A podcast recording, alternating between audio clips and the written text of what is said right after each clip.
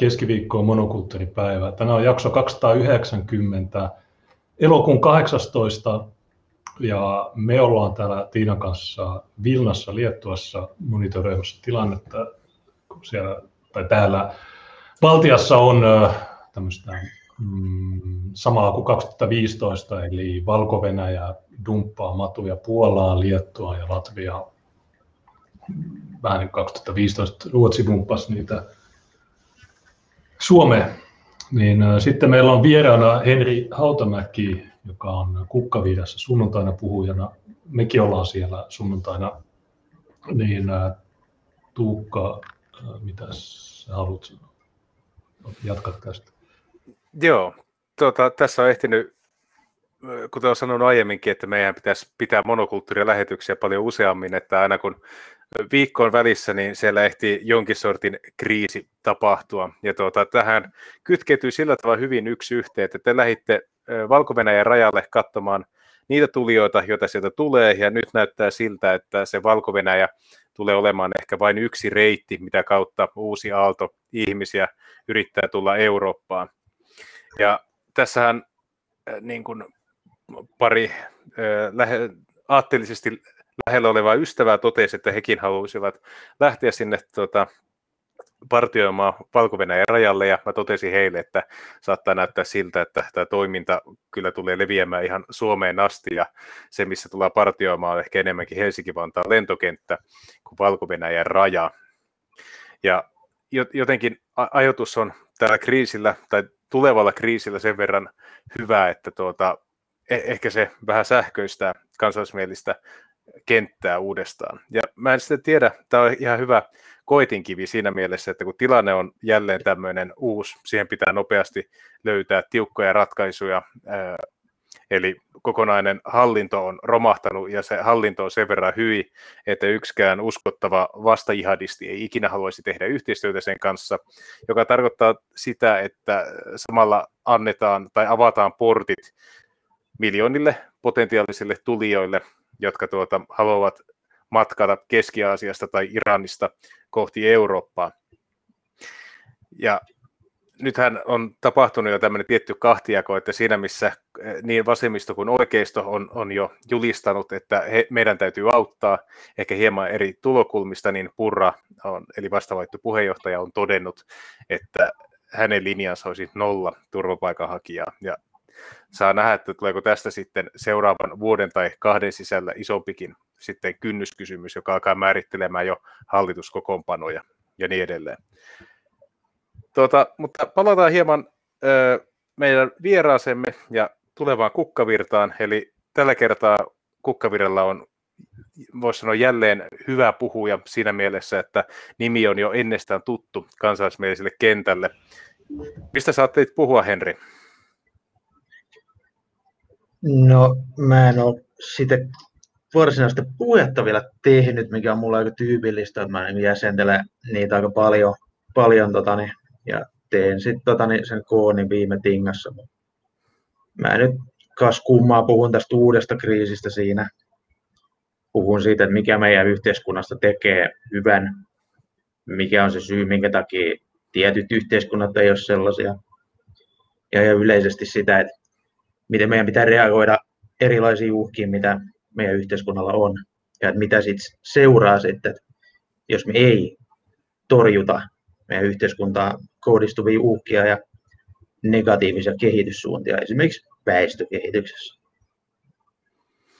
Niin jotenkin tuntuu, että on seuraa, mulla on Twitterissä tietenkin aika iso joukko, mitä mä seuraan, tarkoittaa, että siellä on sitä maltillisempaa konservatiivia ja tiukemman linjan kansallismielistä, niin sinä huomaa, että ehkä se jakolinja ihmisten välillä on siinä, että näkeekö ne, että yhteiskunta on lakijärjestelmän tuotos vai onko yhteiskunta sen alaisuudessa elävien ihmisten tuotos. Ja jotenkin musta tuntuu, että monet semmoiset tyypit, jotka on aika voisi sanoa, jotka ei ole pahoja ihmisiä, jotka saattaa olla jopa lähellä meidän ajattelua, niin ne jotenkin lähtee siitä ajatuksesta, että se pahuus kumpuaa islamistisesta hallinnosta. Ja ne ihmiset, niin, jotka, joita he luulevat, että he ovat liberaaleja sanan länsimaalaisessa merkityksessä, ne ovat ihan niin kuin me vapautta ja rauhaa rakastavia ihmisiä, ja on ikään kuin meidän velvollisuus, että meidän tulisi ottaa näitä ihmisiä, ja aika monet näistä vastajihadisteista, mitkä Twitterissä vaikuttaa, niin on ottaneet enemmän tai vähemmän tämmöisen linjan. Yhtään nimiä mainitsematta, mutta ainakin eräs kansallisliberaaliksi itseään kutsuva henkilö on todennut, että joka ikinen, joka maksaa veroja ja integroituu, on tervetullut.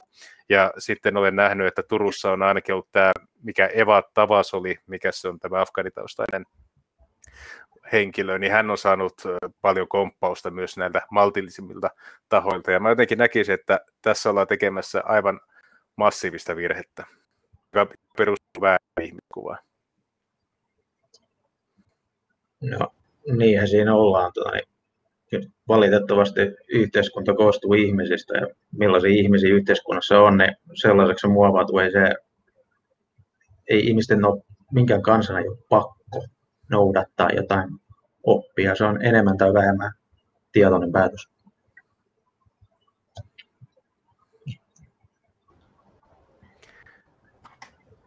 Eli tullaan ainakin tämä pakolaiskriisi tai tuleva pakolaiskriisi tullaan varmaan käsittelemään siinä. Ja mä huomasin, että sä olit dosentin, meidän rakkaan dosentin Jukka Jalosen kanssa keskustellut Twitterissä. Ja tuota, olit hänelle todennut, että tämä Jalosen tulisi keskustella tai kohdata jokainen Afgaanin uhriksi joutunut suomalainen ja selittää heille, että miksi hän kannattaa Afgaanien maahantuloa. Ja mun mielestä se oli, se oli ihan hyvä tuota, ihan hyvä linjaus, koska musta tuntuu, että aika monet näistä ihmistä, jotka nyt somessa tykittelee ja haluaa mahdollisimman paljon niin kuin kiilottaa kilpeä, osoittaa muille suvakki kavereilleen, että, että jos joku haluaa tuhat Afgaania, niin joku haluaa kymmenen tuhatta, joku haluaa sata tuhatta.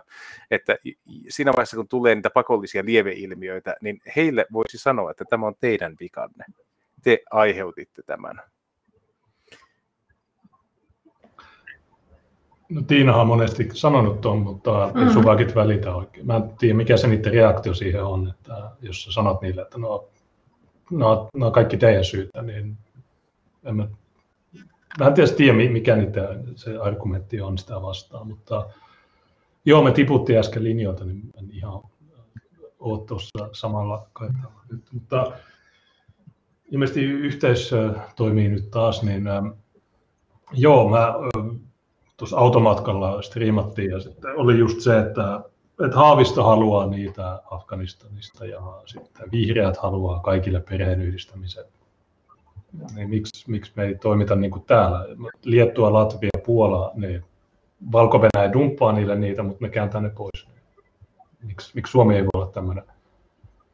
Vaan päinvastoin Suomi, sen, sen lisäksi, että päästään kenet tahansa kävelemään maahan, niin vielä erikseen lennättää ne sieltä.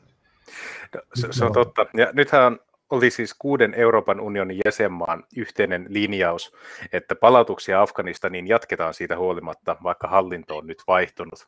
Ja tästä kuuden valtion joukosta, niin kaikista voimakkaimmat, eli Alankomaat ja Saksa, niin ilmoittivat, että he ovat lähteneet tästä yhteisestä liitosta pois.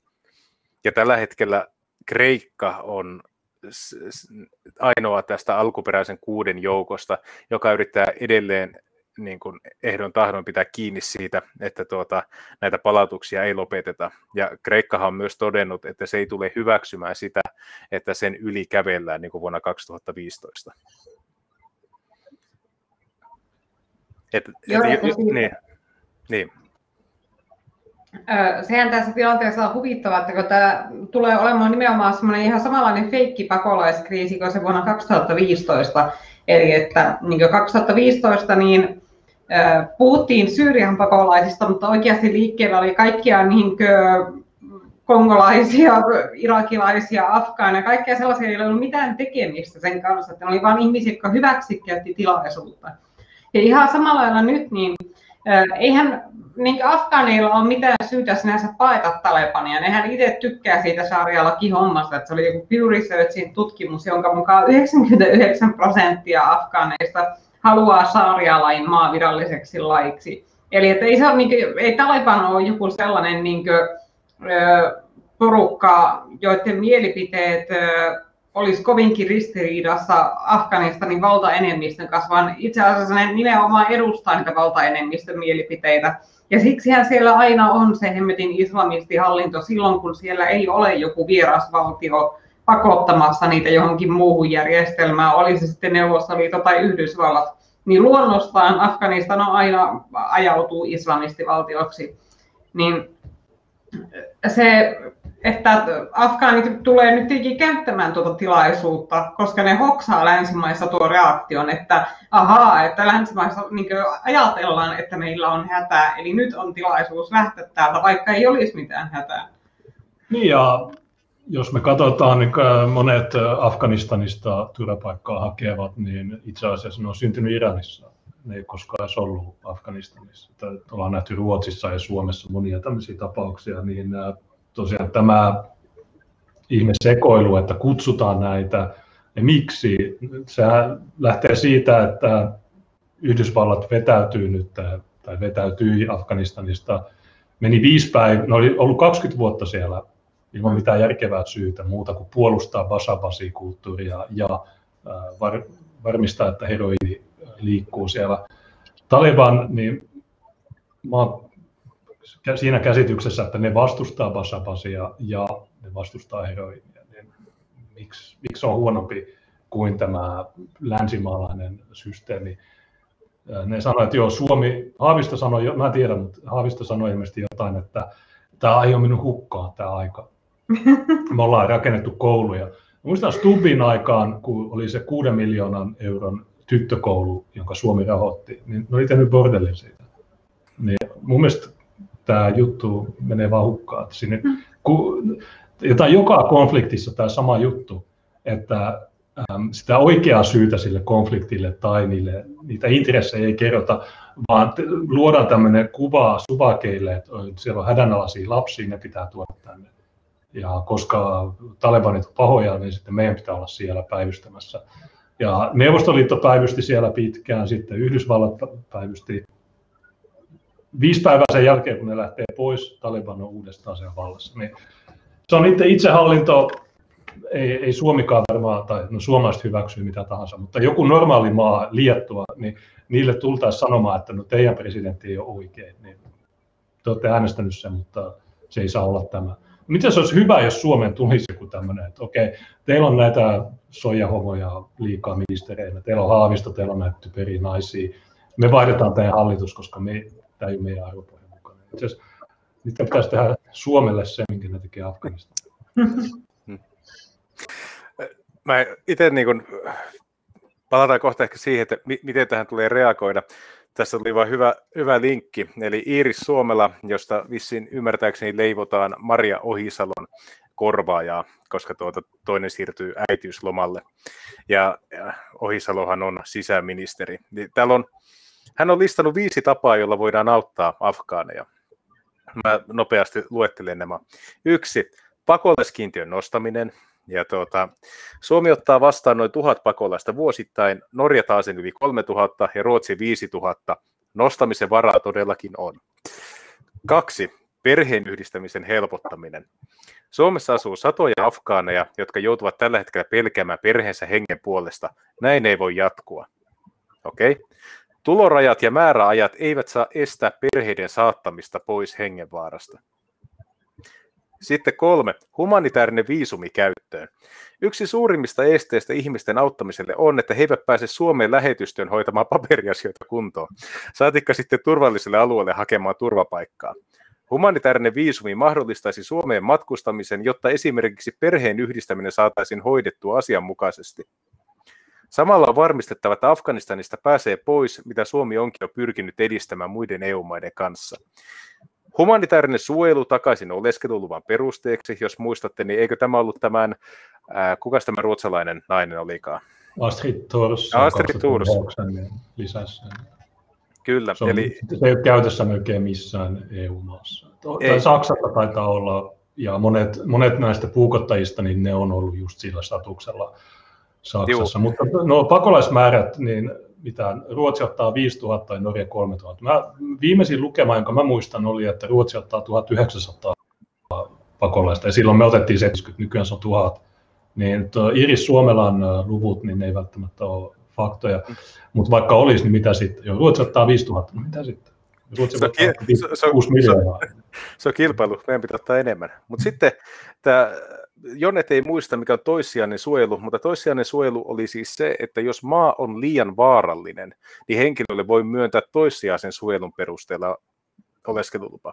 Eli tarkoittaa sitä, että jos henkilö, vaikka hänen ei itse kohdistu henkilökohtaista, mitään niin kuin henkilökohtaista uhkaa, mutta hän tulee semmoista maasta, joka tulkitaan vaaralliseksi, niin häntä ei palauteta. Jolloin tämä tarkoittaa sitä, että jos sä pääset sieltä Somaliasta tai Afganistanista, mihin tätä ollaan sovellettu, sä tuut, pääset Suomen maaperälle, niin sä tiedät, että sä et lähde täältä enää minnekään. Ja tästä luovuttiin Suomessa, ja nyt tätä halutaan takaisin. Ja sitten niin, tietenkin... Niin, Eli toisin sanoen Suomella niin kuin ratkaisu Afganistanin ongelmia on siitä, koko se väestö tänne. Kyllä. niin, niin se, to, tos ei mitään järkeä tuossa tuon muijan hommissa. Ensinnäkin ne tulovaatimukset, niin ne, ne on nyt käytössä joissakin kategorioissa, mutta jos olet saanut oikean turvapaikan, eli se paras status mikäli, niin silloin sulle jo, jo nyt on se mahdollisuus yhdistää perhe, vaikka sulla ei olisi mitään tuloja, jos sulla on se pakolaistatus. Jos sulla on sitten näitä humanitaarisia, näitä toissijaisia oleskelulupia, niin silloin sulla on jonkinlainen tulovaatimus, mutta sekin on aika matala. Se on se on aika mitätön, onko se 2600 neljänkiselle perheelle. Ja siihen lasketaan kaikki Kelan massit, niin en oikein siis se vaatimus on mitätön. Mutta jostain syystä nämä lainsäätäjät, niin ne ei itse tiedä, mistä on kysymys. Mä, mä tiedän käytännössä ulkoa kaikki nämä jutut, ja mä haluaisin päästä just Suvakkien kanssa, jos ne sanoo jonkun jutun, mä pystyn sanoa heti jotain vastaan.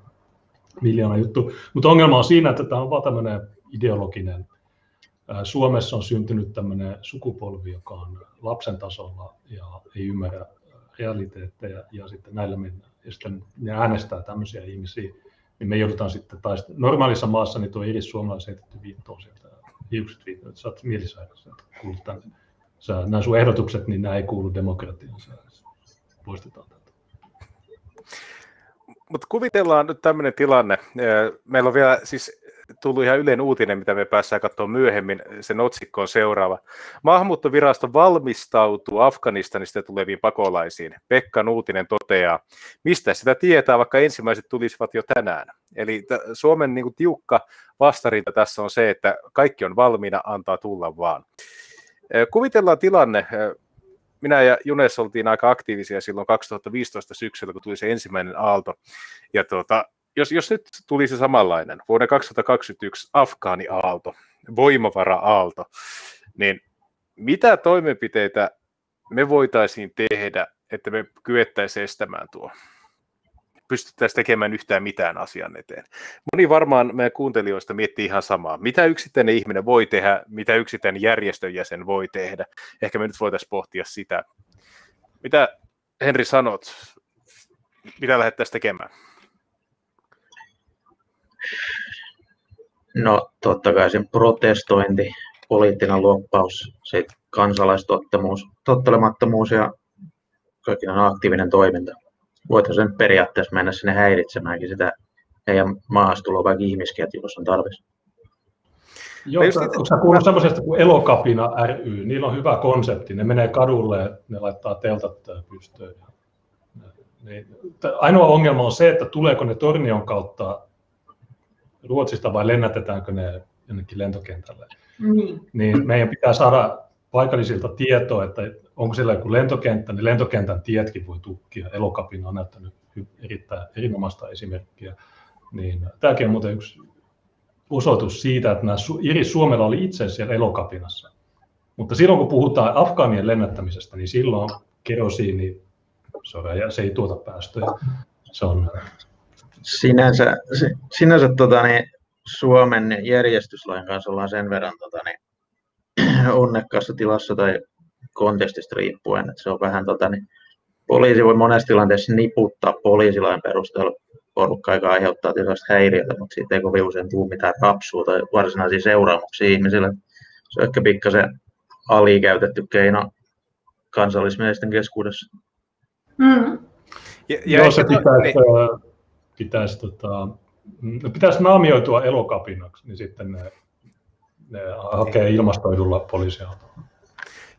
Ja siis mun mielestä tuommoinen niin suora toiminta, niin se, jos halutaan jotain muistia tuota, tai jotain oppia vuodesta 2015, oli se, että puhuttiin paljon se oli niin ykköspuheenaihe. Ihmiset levitti paljon, asioita, paljon tuota, uutisia so, somessa, kutsui toisia, tuota, jos jonkinnäköisiin mielenilmauksiin. Mielenilmauksiin osallistui useita satoja ihmisiä, mutta se oli aika tiukasti, mentiin laillisuuslinjalla. Sitä melkein jopa kilpailtiin sillä tavalla, että, että me ollaan ilmoitettu poliisille ja me ollaan tosi rauhanomaisia ja sitten tämä vastamielenosoitus, niin se ei taas ole ilmoittanut poliisille yhtään mitään.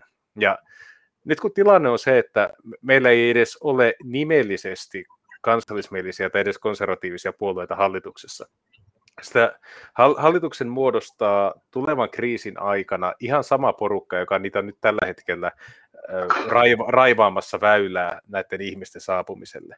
Eli aika moni ihminen joutuu tekemään se valinnan, että joko se hyväksyy sen, että tänne niin kuin voi tulla massiivinen aalto ihmisiä, tai sitten se tekee jotakin ulkoparlamentaarista, koska mitään muuta äh, niin kuin keinoa ei oikeastaan ole. Ja se on niin kuin kaikista ehkä surullisinta, että jos tänne alkaa tulla tuhansissa määrin ihmisiä, niin täällä ei ole mitään rauhanomaista keinoa, miten se paine purkautuu pihalle. Seuraaviin eduskuntavaaleihin on vielä kuitenkin pari vuotta aikaa, ja tuota, sitten kun ne eduskuntavaalit käydään, jos tästä tulee iso kynnyskysymys, niin ne käydään semmoisessa tilanteessa, kun tässä täällä ne on saapuneet jo Suomen maaperälle, ne kyseiset ihmiset. Et siinä mielessä nä- näyttää pahalta. Mutta juuri ehkä tuommoinen julkinen niin kuin fyysinen läsnäolo teidän sulkemiset, sen estäminen, että näiden saapujien pakkoasuttaminen kuntiin, mihin heitä ei haluta, niin mikä tahansa asia, joka tehdään vaikeaksi, niin se hidastaa sitä. Se on ehkä ainoa, mitä pystyy tekemään.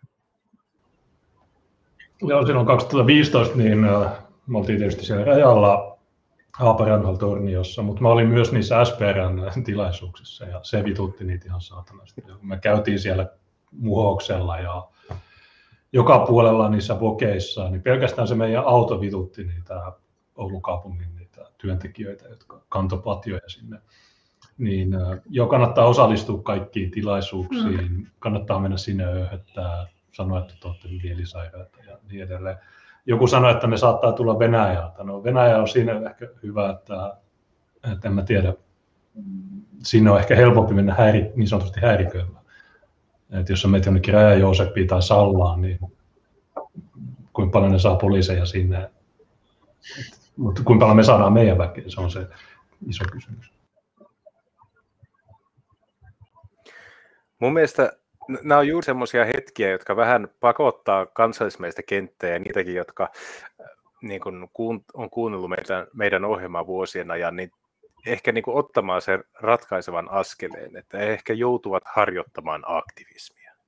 Ja totta kai, niin kuin, jos puhutaan, mitä aktivismilla tarkoitetaan, sitä, että käyttää säännöllisesti omaa vapaa-aikaansa tuota, poliittisten päämäärien saavuttamiseksi, jos, jos käytetään tämmöistä laveaa, tuota, ää, laveaa määritelmää siitä, niin kaikkihan tässä porukassa edustaa sitä. Mutta tämä olisi hirveän hyvä aika tuota, vaikka meidän kuulijoille, jotka miettii, että no mitä mä voin tehdä, niin esimerkiksi liittyä kansallismielisen yhteistyöjärjestöön. Ja meillähän on tässä Suomen sisun puheenjohtaja vieraana, joka voi pitää hyvän brändäyspuheen esimerkiksi siitä, että miksi, miksi ihmisten kannattaa liittyä kansallismielisiin järjestöihin ylipäätään. Ja tuota, ei tarvitse puhua pelkästään sisusta, mutta voidaan puhua nimenomaan aktivistiporukasta, eli tästä Uudenmaan akselista. Ja nyt vissiin myös Varsinais-Suomen levittäytyneestä akselista. Eli mistä on kyse? No Akseliaan on, on tota, niin, Suomen sisun yhteydessä toimiva nuorisojärjestö. Tämmöisiä parikymppisiä kavereita lähinnä, monet hyvin urheilullisia, suhteellisen sivistyneitä ja tota, niin, e, äärimmäisen omistautuneet kansallismielisyydelle, suomalaiselle kansallismielisyydelle tietenkin. Et, tota, niin, niin kuin yleensä, yleensä tuota, niin kansallismielisissä järjestöissä niin se syy, miksi näihin kannattaa liittyä, on se, että sä löydät sellaisia ihmisiä, jotka toimii tietynlaisena tukiverkostona sulle. Koska jos sä oot normaalissa yhteiskunnassa ja tota, ne keskustelet siellä ihmisten kanssa, niin sun ajatukset helposti tuomitaan ja inhimillisesti ajatellen se on hyvin raskasta. Niin se aika, mitä sä vietetään sitten ihmisten kanssa, niin se kuitenkin tietyllä tavalla vähentää sitä sun henkistä kuormitusta, ainakin toivottavasti. Ja tota, niin sä nyt saat verkostoiduttua siinä, jos sulla on jotain projekteja, mitä sä haluat tehdä, jotain ideoita, mitä sä haluat esittää muille, niin sä saat niitä eteenpäin tällaisessa järjestössä. Sen takia niihin kannattaa aina liittyä. Se, että sä yksinään tota, niin, puristat nyrkkiä taskussa ja et tee mitään, vaikka sä omaat, omaat tota, niin, tietynlaisia mielipiteitä ja nykymeno vituttaa, niin ei se, ei se tota, niin, johda yhtään mihinkään. Se, että sä liityt jokin järjestöön ja teet edes jotain, on parempi kuin se, että sä et tee mitään. No se, se on juuri näin. Mä tota, mut oli mieleen, kun mä oon tietenkin tänä kesänä teltalla tavannut eri, eri, tai monenlaisia ihmisiä monista eri taustoista ja monen ikäisiä, niin eräs teltalla tullut henkilö jäi erityisesti mieleen. Ja hän oli siis alun perin Helsingistä. Ja hän oli muuttanut Helsingin ulkopuolelle johtuen siitä, että arkielämä alkoi olla sen verran kuluttavaa. Ja hän kuvaili sitä elämää Itä-Helsingissä vanhempana suomalaisena herrasmiehenä siten, että ö, joka ikinen päivä oli niin kuin hyvin, ihan, ihan kuin olisi täysin tulehtuneessa ympäristössä. Menit kauppaan, niin oli iso meteli. Kun kävelit jotain käytäviä pitkin, niin sun piti kiinnittää huomiota, että kuka tulee vastaan. Eihän kukaan lähde seuraamaan, eihän kukaan katso sillä tavalla, että sä oot herättänyt mielenkiinnon. Sitten tuota, hän kommentoi vaikka sitä, että jos oli somalinainen, joka oli tukkinut käytävän omalla kärryllään, jos hän pyysi kohteliasta, että anteeksi, voisitko sä vähän siirtyä, että mäkin mahun tästä vierestä kulkemaan, niin tämä kyseinen nainen oli sitten alkanut häntä sättimään ja huutamaan täysillä samaan aikaan, kun hän itse huusi puhelimeensa. Ja tämä kaveri sitten sanoi, että se yksinäisyyden tunne on mu- musertava, mikä siinä on. Että voisin kuvitella, että jos elää tämmöisenä kansallismielisenä henkilönä, jolla on tietty käsitys siitä, että miten asioiden pitäisi olla. Ja sitten sä elät tuommoisessa ympäristössä, niin sulla tulee helposti semmoinen olo, että mä olen ihan yksin. Täällä ei ole ketään muuta, joka ajattelee samalla tavalla. Ja totta kai se tukehduttaa, tuommoinen. Ja onhan teltalla, teltalla tullut niin kuin eri kaupungissa ihan vastaavia henkilöitä, että kun mä oon kysynyt heiltä, että onko minkään järjestön jäsen, onko sä koskaan osallistunut minkään tapahtumaan, onko sä koskaan tehnyt minkäännäköistä talkootyötä, niin kaikki sanoo, että en mä tunne yhtäkään ihmistä, joka ajattelee samalla tavalla kuin minä. Niin se maailmahan on silloin semmoinen, että sä näet, että kaikki on sua vastaan, ja ainoa, missä pystyt olemaan oma itsesi edes vähän aikaa, no on se digitaalinen maailma, mihin sä pystyt pakenemaan. Ja siinä on se puoli, että se ympäristö silloin kokonaan, voisi sanoa vastapuolen hallintaa. Niin tämä on just se monikulttuurisuuden syöpä, että ne alueet rapistuu pikkuhiljaa ja siellä väestö vaihtuu ja sitten sinne jää muutama paikallinen ja jossain vaiheessa nekin lähtee pois sitten sieltä, niin tämä sun ää, tyypin tai tarinan tyyppi. Niin, ja tosiaan mitä sille voi tehdä, niin Suvakit sanoo, että mitä rasisteja äänestää niillä paikkakunnilla, jossa ei ole matuja, mutta ne ei koskaan puhu siitä, että itse asiassa just ne vuosari ja tämmöiset, niin siellä on iso kannatus perussuomalaisille, vaikka nyt se on äh, se ainoa isompi puolue, joka on edes jollain tavalla tässä omassa kartalla. Niin tämä on tämä, tämä on tämä tilanne, ja se on näin se on mennyt joka paikassa, e, joka EU-maassa, ja mitä sä teet tälle, niin se on, ne, jotka tietää, ne tietää, ne, jotka ei tiedä, niin ne, ei halua tietää. Niin tämä on tosi vaikea homma saada liikkumaan, mutta sitten kun se lähtee, niin ehkä se lähtee liiankin, liiankin hyvin. Niin ja sitten jotenkin ottaa esimerkki vaikka tuon pääkaupunkiseudun tai Espoo-Vantaalla, missä tehtiin tuo kiertue. Ja siellä Vantaan puolella Tikkurilan torilla oli parhaimmillaan yli 20 ihmistä siinä meidän teltalla. Ja se on sinänsä hauskaa, että kun me tuotiin se teltta siihen torille, niin siinä oli varmaan parisenkymmentä kaapunaista siinä tuota, torilla. Ja sitten siinä oli niin kuin seinät, jossa oli graffitteja ja kaikki vastaanottavat ihmiset oli joko lähi tai afrikkalaisia. Ja se oli semmoinen niin kuin havahtuminen, että mihin on tullut. Mutta se mikä sitten oli hauskaa, että sitten kun se teltta siihen pystytettiin, niin siihen tuli yllättävän hyvin sitten suomalaisia, jotka tuli keskustelemaan siitä, että mikä heitä harmittaa ja miten tämä pääkaupunkiseutu, niin miten tämä oikeasti on tämmöinen lähes niin kuin, e, asuinkelvoton. Ja tuota, vastaan tulevia ihmisiä, jotka ei ollut millään tavoin niin kuin sidoksissa siihen meidän telttaa tai meidän toimintaa, niin jos sä esitit niille se, että voimme kerätään tämmöiselle liikkeelle ni, nimiä, niin aika moni niin kuin kirjoitti sen suoraan. Tai sanoi, että joo, mä, mä ymmärrän tämmöistä tarvii. Koska niin ne ihmiset ei ole semmoisia, jotka jää tinkaamaan, että okei, tämä on joku salaliittoteoria, onko se koskaan tavannut maahanmuuttajaa. Ja, tuota, ne, ne, ne, jos olet semmoisessa ympäristössä, joka näyttää ketolta, niin sä joko kannatat sitä kettoutumista tai sä vastustat sitä. Mutta ei siinä tule semmoisia välinpitämättömiä kavereita, jotka sanoo, että oletko koskaan tavannut erilaista ihmistä ja niin edelleen. Ja ehkä tämmöisiä ihmisiä, jotka on niin vähän kuin valveutunut siihen, että tässä ympäristössä on joku vialla, niin mä epäilen, että aika moni, moni monokulttuurin tuhannesta säännöllisestä kuuntelijasta, niin siellä on paljon semmoisia ihmisiä. Niin mä rohkaisen teitä, että liittykää johonkin kansallismielisen järjestöön. Tarjotkaa apua johonkin kansallismieliseen toimintaan. Jokainen teistä osaa jotakin.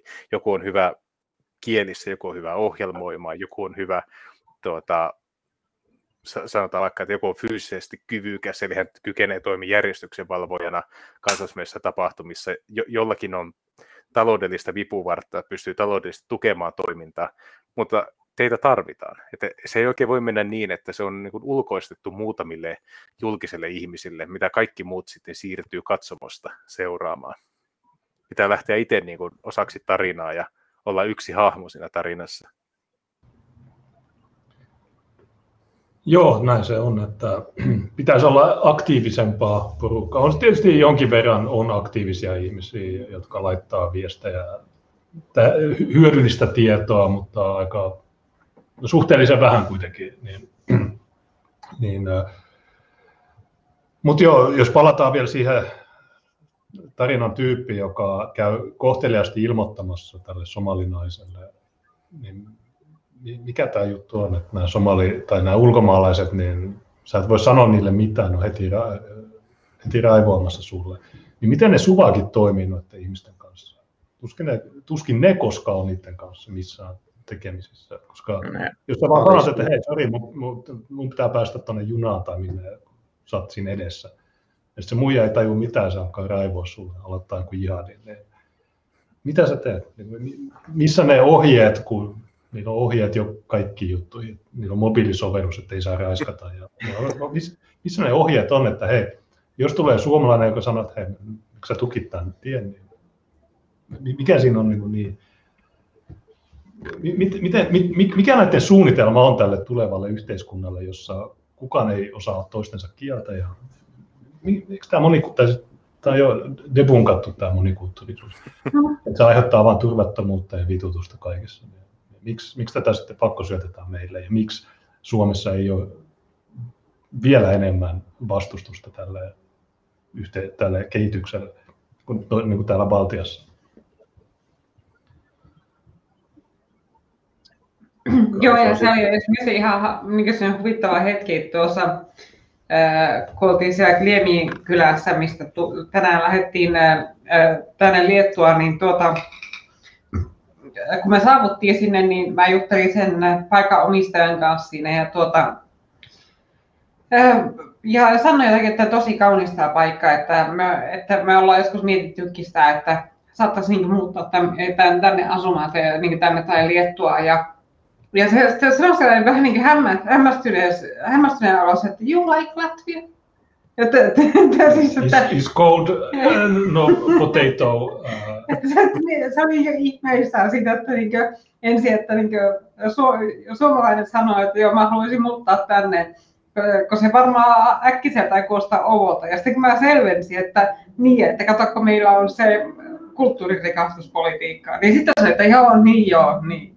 Ja se niin heti, niin, että okei, että, se, että sen vuoksi se mieluummin haluaisi tänne köyhään Latviaan. No Yksi hauska anekdootti viime vuodelta oli se taksikuski Liettuassa täällä Vilnassa, niin mä, se kysyi multa, että okei, miten Helsingissä voi ajaa taksia. Mä sanoin, että ei tarvitse mitään lupia. Kaikki N-sanatkin. Siellä on vain N-sanoja kuskeina. Ja mä sanoin, että ne ei, osaa, ne ei löydä edes navigaattorin kanssa perille. Niin se taksikuski sanoi, ja ne ei osaa uida. Ja se antoi meille alennusta ja kaikkea. Mm. Mutta joo, ei, ei, jatkakaa. Mutta jos miettii vaikka Turkua e- esimerkkinä, ja tuota, Henrihän tuntee turkulaismiehenä kaupungin oikein hyvin, niin kuinka moni tämmöisistä niin kuin valkoisista lämmintä itkua itkevistä liberaaleista asuu esimerkiksi Varissuolla, tai ylipäätänsä haluaa elää Varissuolla? Kyllä niitä on niitä satunnaisia, kun siellä elää. Ne yleensä edustaa sellaista persoonallisuustyyppiä, joka on valmis alistumaan näille ihmisille. Se, kai sitä voisi todeta, että heillä on joku kompleksi, missä vihaa omaa kansansa tai yhteisöä niin paljon, että he mieluummin alistuu näin. Toisekseen aika monessa tapauksessa, jos sä hännystelet maahanmuuttajaa, niin se saattaa jättää sut tietyllä tavalla niin kuin rauhaan konfliktitilanteessa, mutta se tarkoittaa sitä, että toisaalta sinua sitten taas viedään kun halpaa makkaraa siinä. Että, niin, mä en oikein näe, että miten, tämä, tota, niin, miten se ratkaisee, mitä se suurimman osalta ihmisistä, jotka haluaa lisää maahanmuuttajia, niin hän niin kuin suoraan sanoi hännystelee, että uskoo jokaisen, jokaisen tota, niin puliveivauksen, mitä, mitä löytyy. Ja tietenkään heidän motiveja ei saa tota, niin, ikinä, ikinä kyseenalaistaa. Jos meillä on tota, niin, esimerkiksi tiettyjä ravintolaketjuja kaupungissa, vähän niin kuin Oulussakin oli, niin ei niistä koskaan epäillä, niissä olisi mitään hämärätoimintaa ja muuta. Nämä ihmiset on täydellisiä. Yksi hauskin oli tämä Persian maut tulivat Ouluun, Kalevan juttu.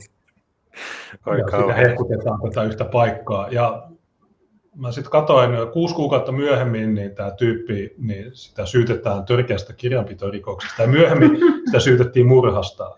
Se oli, se oli, No pal- se oli palkannut jonkun raahelaisen tai jonkun taksikuskin äh, etsimään tämän tyypin. Ja niin se oli kotirauhan rikkominen, äh, vainoaminen.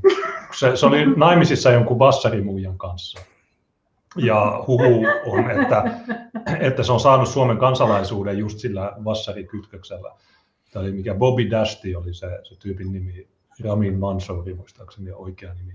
Niin, niin joo, tosiaan sulla on paljon tämmöisiä uutisia, joissa hehkutetaan, että joo, tämä on tosi hyvä paikka. Sama juttu tämän, mikä tämä Simsek, joka nyt on, joka melkein saa viisi vuotta helmikuussa törkeästä, melkein miljoonan veronkierrosta, niin se oli Oulussa kanssa. Mutta tosiaan, kun me törmättiin vahingossa maanantaina joihinkin matuihin siellä Valko- Latvian ja valko rajalla, niin yksi juttu, mikä kiinnitti huomioon, oli, että niillä, siellä oli kolme rajavartijaa ja olisiko ollut kahdeksan matua. Ja ne matut oli kyykyssä siellä ojassa näin. Niin jos me oltaisiin saavuttu viisi minuuttia aikaisemmin siihen, niin me oltaisiin nähty, että mikä se käskytys on ollut, kun me oli tosi nöyrin. Juu, ne istu silloin pääpainuksissa, ne ei yrittänyt yhtään mitään. Ja, ja niillä rajavartioilla oli kädessä, tai yhdellä oli iso pino semmoisia sinisiä ilmeisesti passeja, Mm. niin ne on varmaan Irakin passeja. Mä, mä en tiedä, mä en ole ihan varma, mutta mä luulen, että Irakin passit on sinisiä. Niin niillä siinä vaiheessa on passit, mutta jos tuo porukka olisi päässyt kävelemään Suomeen, niin olisiko niillä, olisiko niillä ne passit uponnut Itämereen? Kun ne tulee, kun, siis se juttuhan Mm. menee niin, että valko on järjestänyt lentoja Bagdadista Minskiin, Niin sä Ja- tarvitset ne passit, jotta sä pääset sinne. Joo, ja näille irakilaisille on sitten hommattu viisumit ja kaikki. Ja sitten sieltä Minskistä niin on myös kyytejä tänne Latvian, Liettuan rajalle ja Puolen rajalle. Ja sitten ne rajavartijat sieltä valko ne ohjaa ne sinne, ne on käänteisiä laukunkantajia. Ja sitten kun ne tulee Latvian puolelle, niin sitten Latvian tyypit ottaa ne kiinni ja ne laittaa johonkin leirille tai yrittää käännyttää ne takaisin. Joo, Mutta siinä vaiheessa niillä oli siis- passit. Ainakin nyt tällä hetkellä se tilanne on monin paikoin ainakin valko ja Liettuan välillä se, että tuota, siellä on matuja, jotka on päiväkausia jumissa siinä rajalla, kun valko ei päästä niitä takaisin ja liettualaiset ei ota niitä sisään, niin ne on siinä rajavyöhykkeellä jumissa ne matut. Joo, mutta siis se, se, miksi mä sanoin tämän, oli se, että kun Henri sanoi, että Suomessa hyväksikäyttää, uskotaan kaikkia näitä juttuja, niin tosiaan miksi niillä Latvian rajalla oli vielä passit taskussa? Ja sä voit olla varma, että jos ne, saa, jos ne jotain kautta pääsee Suomeen vokkiin, niin ei ne silloin enää ole niitä passeja. Ja sitten lähdetään, että oh, tammiku, mä olen syntynyt tammikuun eka ja mun nimi on Mohamed. Ja mm. nämä, vaikka niillä on aina ne paperit, mutta Suomi on, on synnytetty tämmöinen myytti, että ruskeilla ihmisillä ei paperia, niillä on. Niillä on melkein tarkemmat, niillä on kaikilla, kaikista on sormenjäljet, varmaan DNAkin. Niin, tämä on se. Joo, tota, ne, taisi olla 2017, kun mä olin kuntavaalipaneelissa Turussa ja tota, niin, siellä mainitsin tämän passien heittämisen tota, niin, Torniojokeen, niin siitähän tota, niin, paikallinen kurditaustainen kokoomuspolitiikko, tai siis sanotaan kurdi, Muisa Sisi, hän, niin, hän tota, niin, totesi, että rupesi sitten vitsailemaan, että senhän takia siellä Torniojoesta tulee niin isoja lohia. Että hän oli homman läskiksi eikä edes yrittänyt vastata tähän kysymykseen. Mä myös mainitsin silloin sen, että tota, niin, turvapaikanhakijoiden mukana saattaa tulla Isiksen jäseniä.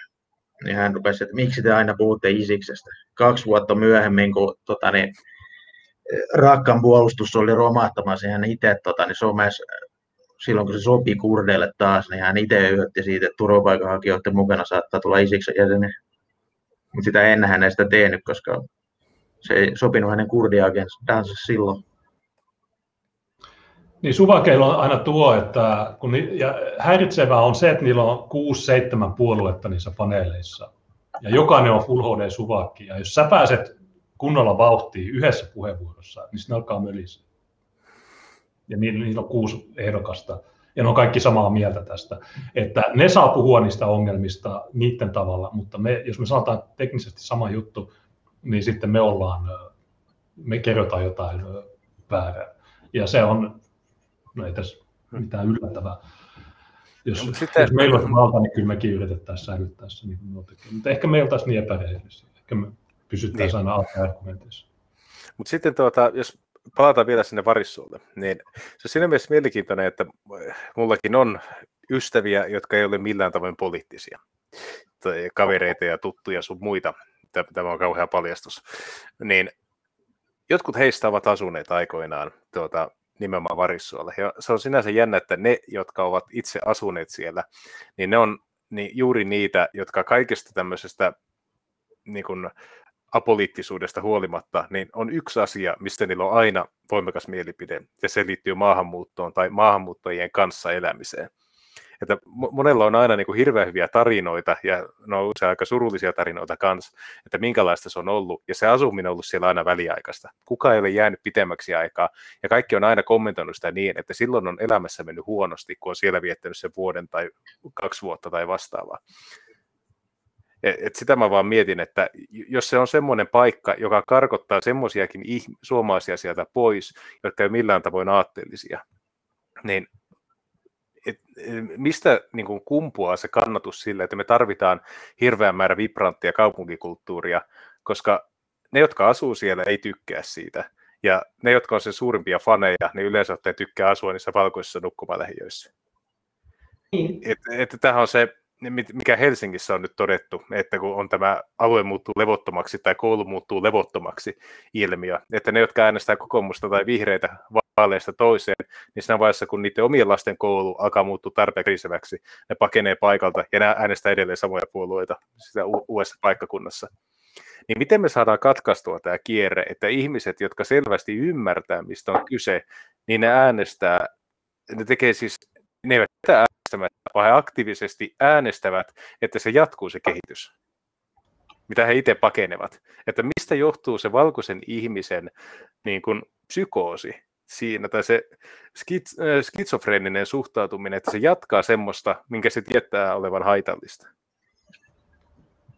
No, lyhyesti sanon, niin no se, No ensinnäkin Suomessa puolueet on tosi tärkeitä ja siihen tarvii iso rahoituksen, että sä pääset samalle tasolle graafisesti kuin ne. Tietysti Sinimusta liike niin on graafisesti jopa hommafoorumin mukaan yllättävän hyvät nettisivut, bla bla. Mutta sun pitää olla hyvät flyerit, sun pitää olla hienoja logoja, sun pitää olla jotain tämmöisiä. Sun pitää olla uskotta, sellaisia ihmisiä, jotka uskottavalla tavalla esittää ne asiat siten, että ne voi vastaanottaa ne ajatukset ja ehkä sitten tulee jonkin verran noista. Mutta tosiaan se ikävä totuus on, että tosi pieni osa ihmisistä edes äänestää ja ne, jotka just nimenomaan ei äänestä, johtuu siitä, että ne ei usko mihinkään, mikä on ihan tervettä. Jenkeissä, jos katsoit niitä kyselytuloksia, niin 45 prosenttia kannattaa rajat kiinni ajatusta.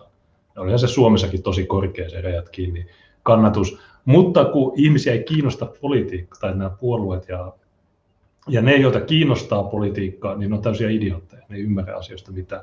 Mutta taas ne, jotka ei, ne niin sanotut nukkuvat, niin ne vois, jos on semmoinen hyvä, jos kaikki osuu kohdilleen, niin silloin ne voi ehkä jollain tavalla saada siihen ja sitä kautta sitten saada niin kovan kannatuksen, että se, se on pakko ottaa huomioon siellä niilläkin. Niin tämä on tosi vaikea tehtävä.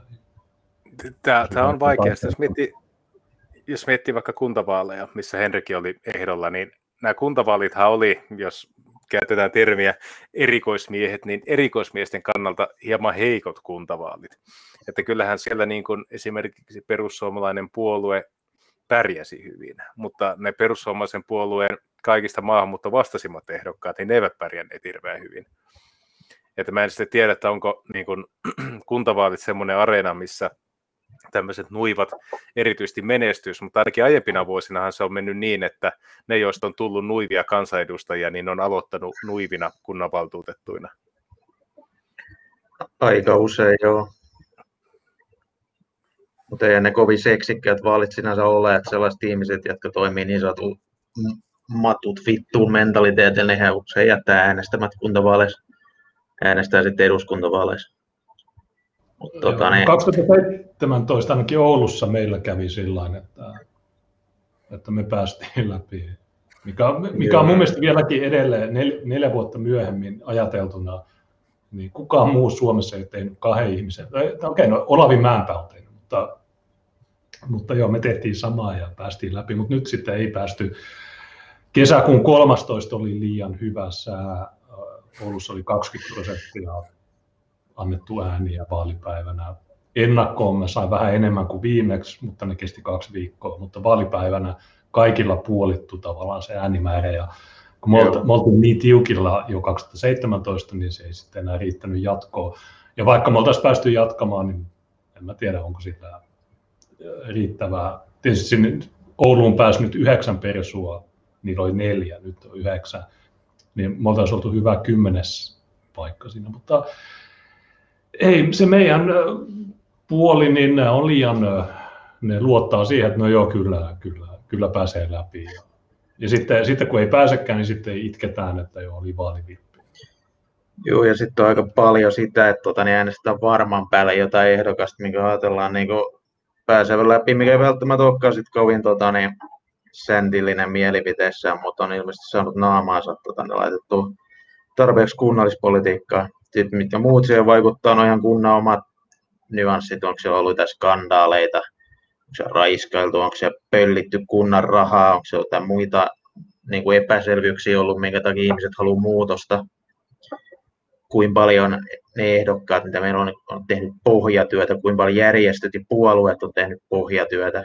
Yksi ongelma, mikä meillä on, niin on edelleen se, että usein tota, niin maahanmuuttoa argumentoidaan liian paljon Excel-taulukon kautta, eikä tunteisiin vedoten. Ja se ei varsinkaan, varsinkaan niin naisäänestäjiä se Excel-taulukko ei tule ikinä, ikinä houkuttelemaan. Ei heitä kiinnosta. Joo, tämän saman sanoi Ingrid Karkvist silloin 2016 Helsingissä, että vasemmisto on iät ja ajat käyttänyt just tämmöisiä tunteisiin vetoavia tarinoita, kun taas tämä ehkä meidän puoli, niin me kerrotaan, että jo näin ja näin paljon raiskauksia ja näin, mutta kun ketään niin kuin tavallista ihmistä ei numerot kiinnosta, ei ne edes muista, ei ne tiedä mitä numerot tarkoittaa. Niille pitää kertoa joku tarina, että ne, ne ymmärtää, mistä on kysymys. Niin, mutta joo, tietysti 12, tai koko valtuustokauden niin me otettiin kantaa joka asiaan, ei pelkästään maahanmuuttoa. Mä otin kantaa asemakaan muutoksiin, mä otin kantaa todella useisiin aiheisiin ja mun mielestä mä todistin hyvin, että ei me olla vain yhden asian liike, mutta ei se riittänyt. Mutta ei se haittaa. Mm, tänä maana kaksi päivää sitten oli ensimmäinen Oulun valtuuston kokous, mä en ole katsonut sitä. Sillä jälkitallenteella on 500 katsoja kertaa kuulemaan, katselukertaa, niin ei, se, ei kukaan enää seuraa sitä. Mm. Niin, mutta niin, Turussa, niin Varissuollahan oli silloin toukokuun 25. 27. niin siellä oli epäselvyyksiä, kun tuli ihan rikosilmoituskin, että siellä on matuja, joita pakotetaan äänestämään jotain. Ja Silakkaliike sanoi, että jo persut pakottaa somalit äänestämään äärioikeistoa, mutta me käytiin läpi se poliisin esitutkintapöytäkirja, joka valmistuu heinäkuun toinen, niin ne kolme ehdokasta, niin yksi niistä taisi olla Muhi Satsitsi. Ja ne kaikki oli matuja. Ja niillä kaikilla oli yli 5 prosentin kannatus Varissua. Niin miten, miten yleistä tämä on, kun mulla on Räjäkylässä 3,5 prosenttia, mikä on todella, se on isompi kuin Immonen, Simula ja kaikki nämä persut. Mutta ähm, miksi Varissuolla 5 prosenttia jollekin ehdokkaalle? Poliisi sanoi, että ei ole mitään todisteita, että olisi vaalivilppiä tapahtunut, mutta mä en usko, ne, ne ei tehnyt, ne ei niin, käynyt siellä. Niin, eikö tässä ollut ongelmana se, että nämä tota, ne asianomistajat tai mitä sitten olikaan todistajat, niin ei suostunut yhteistyöhön poliisin kanssa. Mä käsitin, että no, tässä oli ollut vähän sen suuntaisia ongelmia. No siinä todistajiksi oli kutsuttu se kaupungin lakimies, joka ei ollut paikalla. Siinä oli kutsuttu joku vaalivirkailija, joka ehkä oli, se ei edes ollut paikalla, se oli kuullut joltain toiselta. Mutta sitten ne poliisit, ne, ne kävi siellä joskus niin viikkoja, kaksi viikkoa myöhemmin kun ne, ne ongelmat tapahtui toukokuussa. Niin ne kävi joskus kesäkuun paikkeena, että no ei täällä ole mitään. Niin tämä poliisi, niin tämä on, äh, mulle sanotaan aina, että se on maailman paras, mutta en mä tiedä. Aina kun mä näen Suomen poliisin toiminnan, niin se ei vakuuta mua ollenkaan. Se on päinvastoin, niin mikä tahansa muu selvittäisi nuo rikokset. Toisaalta onko sillä väliä, että pääseekö sinne joku matuvaltuusto en sitä tiedä, mutta jos tilanne olisi toisinpäin ja me, me mentäisiin sinne vaalikopille ja sanotaan, että oikein sä äänestät niin. meitä. Tai, mutta tai ylipäätään se, jos, jos miettii, että iso ongelma on se, että miten saada ihmisiä motivoitua ja mun mielestä ehkä tuota, sekin, että me tarvittaisiin joku semmoinen tarpeeksi uskottava järjestö tai tä, tämmöinen yhteisö, jolla olisi selvä tavoiteohjelma, ja se olisi tavoitteellista se toiminta, mihin pyritään. Ja se ei tarvitse olla pelkästään puoluepoliittista toimintaa, se voi olla ihan tämmöistä kansalaisjärjestöä, se voi olla niin kuin rinnakkaisyhteiskunnan synnyttämistä ja muuta.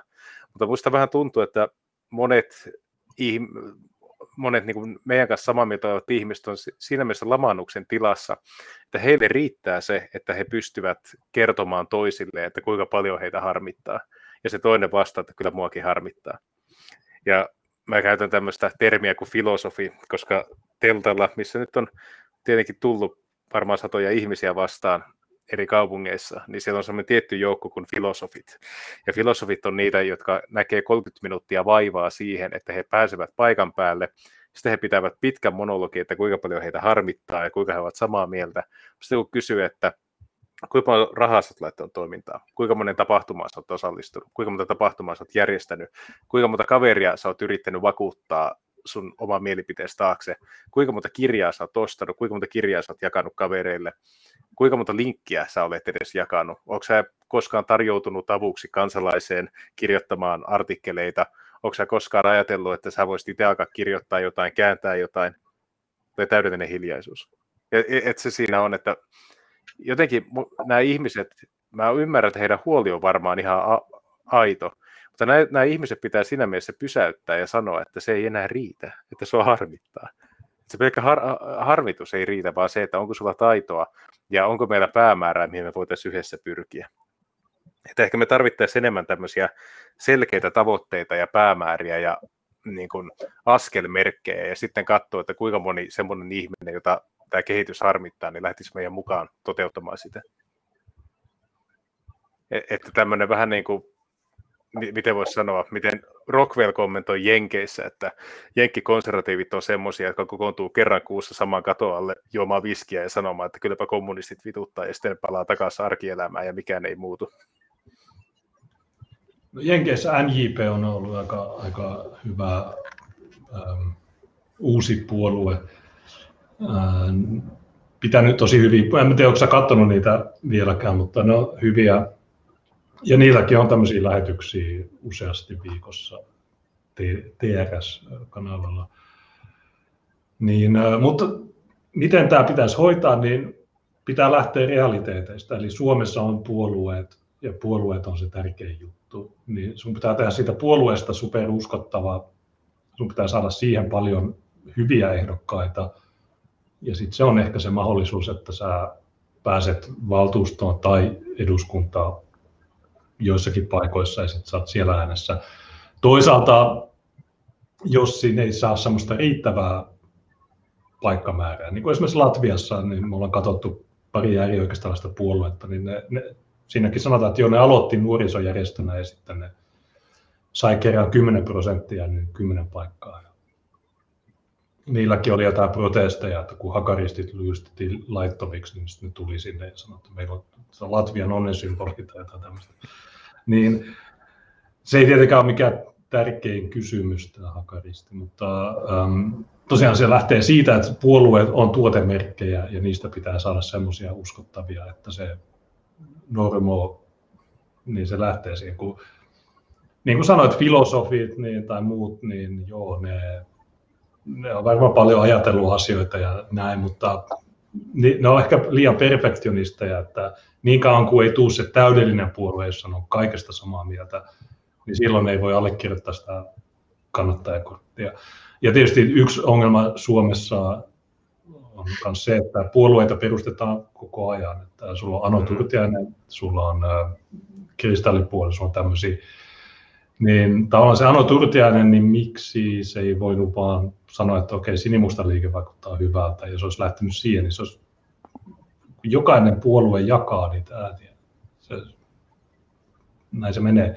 Niin se on vähän type, no tiedät, Ano Turtiainen, niin silloin kun te julistauduitte etnonationalisteiksi, niin se oli, että en mä tommosia. Mutta olisiko siinä ollut mitään mahdollisuutta, mahdollisuutta saada häntä tänne? Tai halusitteko te sitä? No, ei, sitä ei koskaan ollut mitään kyllä vakavia keskusteluja sen, sen asian tiimoilta, että mä epäilisin, että jos miettii, että meillä on kuitenkin aika laaja puolueohjelma ja se on selvästi niin kuin hakenut niin kuin historiallista verrokkia ja se pyrkii täyttämään saman niin kuin poliittisen lokeron, jonka sen verrokki aikoinaan täytti, niin ehkä se on vähän liian raskas kannettavaksi semmoiselle kaverille, joka haluaa ehkä, mitä voisi sanoa, päässä heti toimintaan, päässä heti äh, seuraaviin vaaleihin ja vetää ehkä enemmän omalla persoonallaan kuin millään oppirakennelmalla hommaa eteenpäin. Mutta mä ehkä itse näen sen niin, että mitä ohuemmaksi sä teet sen sun ohjelman, niin sitä vaikeampi sun on löytää yhteistä säveltä esimerkiksi eduskuntavaaliohjelmaa tehdessä, koska tarpeeksi ohkainen ohjelma houkuttelee hyvin erilaisia ihmisiä ja hyvin erilaisten ihmisten niin kun kesken on hankala löytää keskinäinen harmonia. Että ehkä mä näen, että jos se niin on haastava pitää alku, niin se helpottaa loppua kohti toisin kuin se, että sulla on heti kortit kasassa ja sitten joudut heti tappemaan tuota, sen oman liikkeen sisäisten pienten fraktioiden kanssa.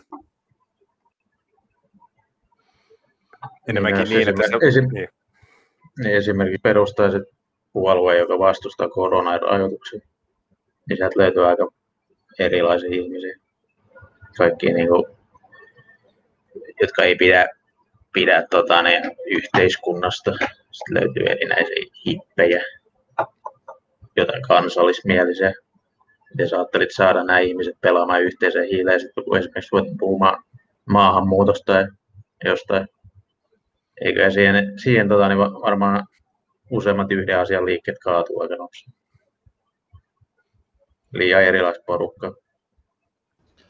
Niin, Homma-foorumilla oli, ja, tota, ne, ne, vihaa Ano Turtiasta, ne vihaa sinimustaa liikettä, mutta koska Ano Turtiainen sai 5000 korttia päivässä, niin sitten sanoi, ahaa, sinimusta liike jotain. Mutta tosiaan ensinnäkin se teidän ohjelma, niin se on paljon laadukkaampi. En mä halua diskata Anno Turtiasta millä tavalla, mutta se on paljon laadukkaampi ja mä tiedän, että sä oot paljon äh, terävämpi näissä asioissa, sä osaat äh, hoitaa nämä asiat paljon paremmin. Ja niin kuin sanoit, niin ei tarvitse kiirehtiä, koska okei, sä voit saada 5000 korttia, mutta missä, missä sun ehdokkaat on? Meillä on 13 vaalipiiriä, ähm, sun pitää saada Oulussakin mitä 18 ehdokasta per puolue. Pitää saada suunnilleen täydet listat, pitää saada niin, uskottavia ihmisiä. Kun sä muu, käytännössä kaikki muut pienpuolueet, niin niillä on jotain random tyyppejä. Ja, no me, me ollaan käyty se tie. Niin onko siitä mitään hyötyä? Ei, ei varmaan. Kannattaa niin, mennä.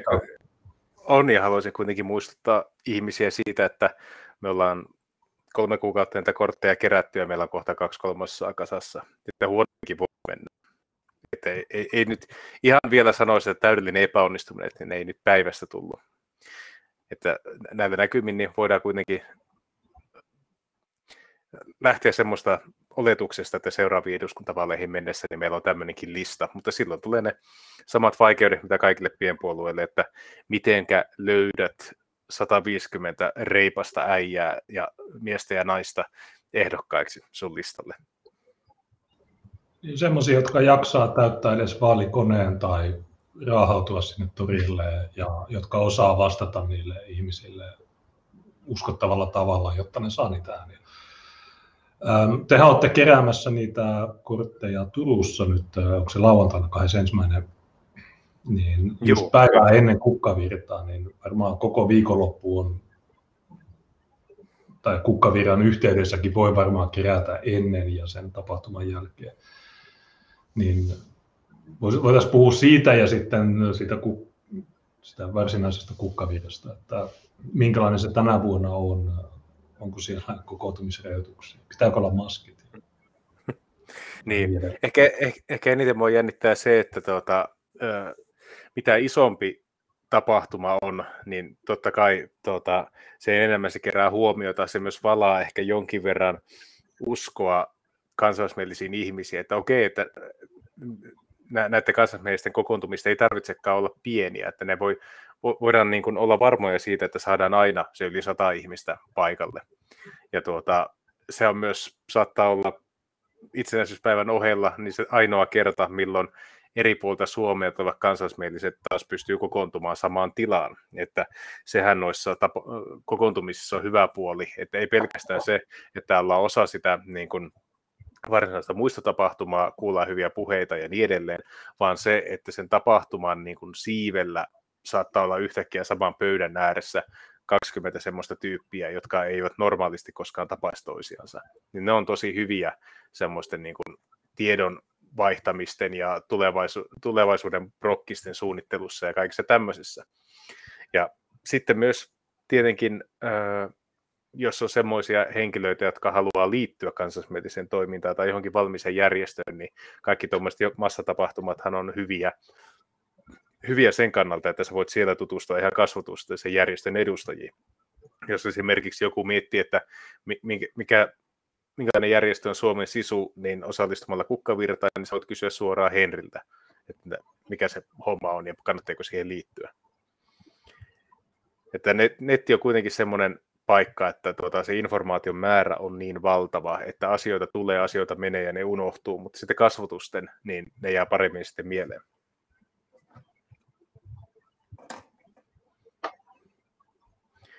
Sitten jos ö, miettii palataan hieman pikkusen tuohon Afganistanin puolelle.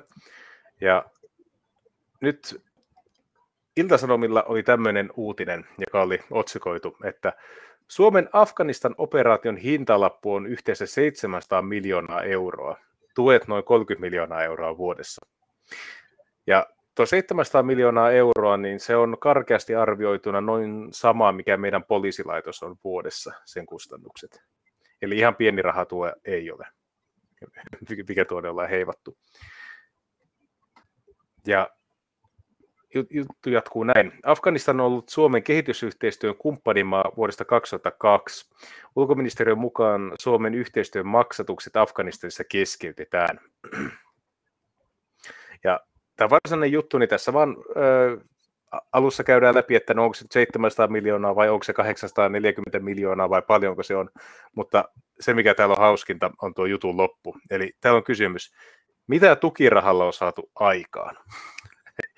Ulkoministeriön oman arvion mukaan huomattavaa edistystä on tapahtunut esimerkiksi peruskoulutuksen ja terveydenhoidon saralla, mutta kaikilla sektoreilla kehitys ei ole ollut yhtä myönteistä.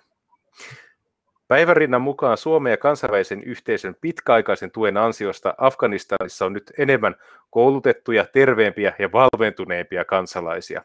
Tämä kapasiteetti ei häviä tai valu hukkaan.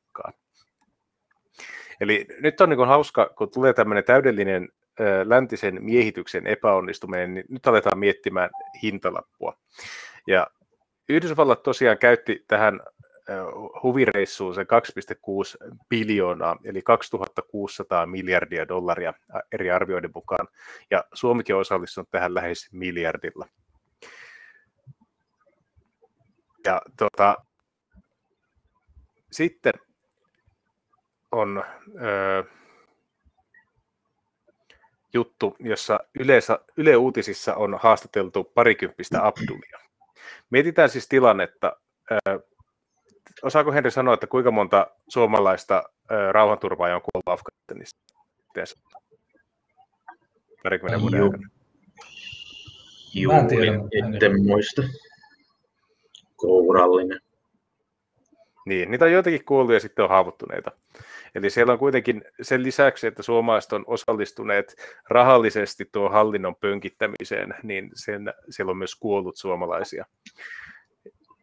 Ja sitten mahtava tuota, Ylen uutinen. Parikymppinen Abdul lähti Kapuliin perheensä avuksi. Miehen tilanne puhuu epätoivosta. Lentokentälle ei pääse, emmekä voi kertoa, että olemme suomalaisia. Suomeen pakolaisena 2015 saapunut Abdul on jumissa Talibanin valtaamassa Kapulissa. Hän ei tiedä, milloin pääsee Suomeen ja toivoo, että kansainvälinen yhteisö ei jättäisi Afganistanin siviilejä oman onnensa nojaan ääriliikkeen armoille. Okei. Okay. Ja, no, tota... mikä on Abdul... niin, ja mikä on Abdulin tarina? Sanotaan vielä se, avataan sitten keskustelu. Abdul tuli Suomeen vuonna 2015 alaikäisenä turvapaikanhakijana – hän asettui Suomeen, hankki koulutuksen ja työn ja on siis Suomen kansalainen. Afganistaniin Abdul saapui muutama viikko sitten. Hän halusi auttaa perhettään, joka joutui muuttamaan Gabuliin turvallisuustilanteen heikettyä. Otin riskin ja tulin tänne, sillä en ollut nähnyt heitä kuuteen vuoteen. Tiesin, että Afganistanin tilanne voisi muuttua, mutta en sitä, että se tapahtuisi näin nopeasti, että Taliban olisi saanut viikossa Afganistanin ja päivässä Kabulin. Abdul kertoo kysyneensä ulkoministeriöstä, olisiko hänen mahdollista saada myös perheenjäsenensä mukaan Suomeen. Jos he eivät pääse Suomeen, se ei haittaa, kunhan he vain pääsevät pois tästä helvetistä. Sitten voitaisiin katsoa tilannetta uudestaan. Abdul ei ole ainoa. Tähän mennessä Suomen ulkoministeriö on tullut yli 70 yhteenottoa Afganistanissa olevilta suomalaisilta, jotka haluaa myös evakuointia maasta pois. Ja nämä on hauska, että kun näitä kavereita haastatellaan, niin yksikään toimittaja ei kysy, että mitä vittua sä teet täällä. Että, että miten, miten sä voit olla täällä, kun sulla on menetty turvapaikka sen perusteella, että sä et voi palata takaisin?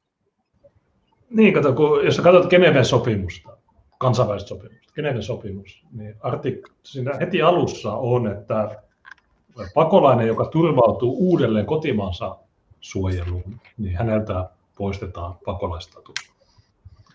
Tietysti tämä tyyppi, Abdul, niin täällä on kansalaisuus, joten se tavallaan kumoaa sen, mutta just sen takia niille ei pitäisi antaa sitä. Ja tämä on hyvä, mä en tiedä tästä Abdulista mitään, mä en ole lukenut mitään viikkoa, niin se on 2015 tullut Suomeen. Onko se itse edes syntynyt siellä vai onko se syntynyt Iranissa? Ja nyt kun se on saanut Suomen kansalaisuuden, miten, miten se on saanut sen, en tajua. Niin nyt se haluaa sitten koko perheen tänne, mutta se, se perhe on asunut kuusi vuotta siellä, niin kuka niitä vainoo? Kun se turvapaikka tai tämä Geneven sopimus on, että jos sulla, jos sulla on henkilökohtainen vaino, esimerkiksi sotatilanne ei ole peruste turvapaikalle, ainoastaan henkilökohtainen vaino on peruste saada turvapaikkaa.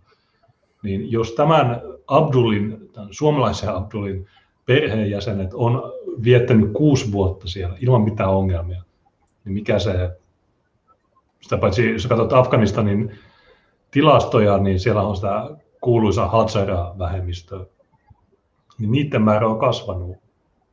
Niin jos niitä vainottaisi, niin ehkä ne, ehkä ne, ehkä niiden, suomalaisten, suomalaisten väkimäärä laskee, mutta niillä se nousee. Niin, tämä koko juttu on paskaa. Siis näille ihmisille pitää vaan sanoa, että tämä teidän turvapaikkajärjestelmä on vain keino saada ihmisiä, joille ei mitään asiaa, niin ne pitää saada tänne. No siinä on mistään muusta kysymys. Ei mitään miettikää, miettikää vielä asetelmaa. Eli me, meillä niin on tämmöiset Amnestin superaktivistit tai muuten tämmöiset Refugees Welcome-aktivistit, jotka toteaa, että Afganistanin palautukset pitää lopettaa välittömästi.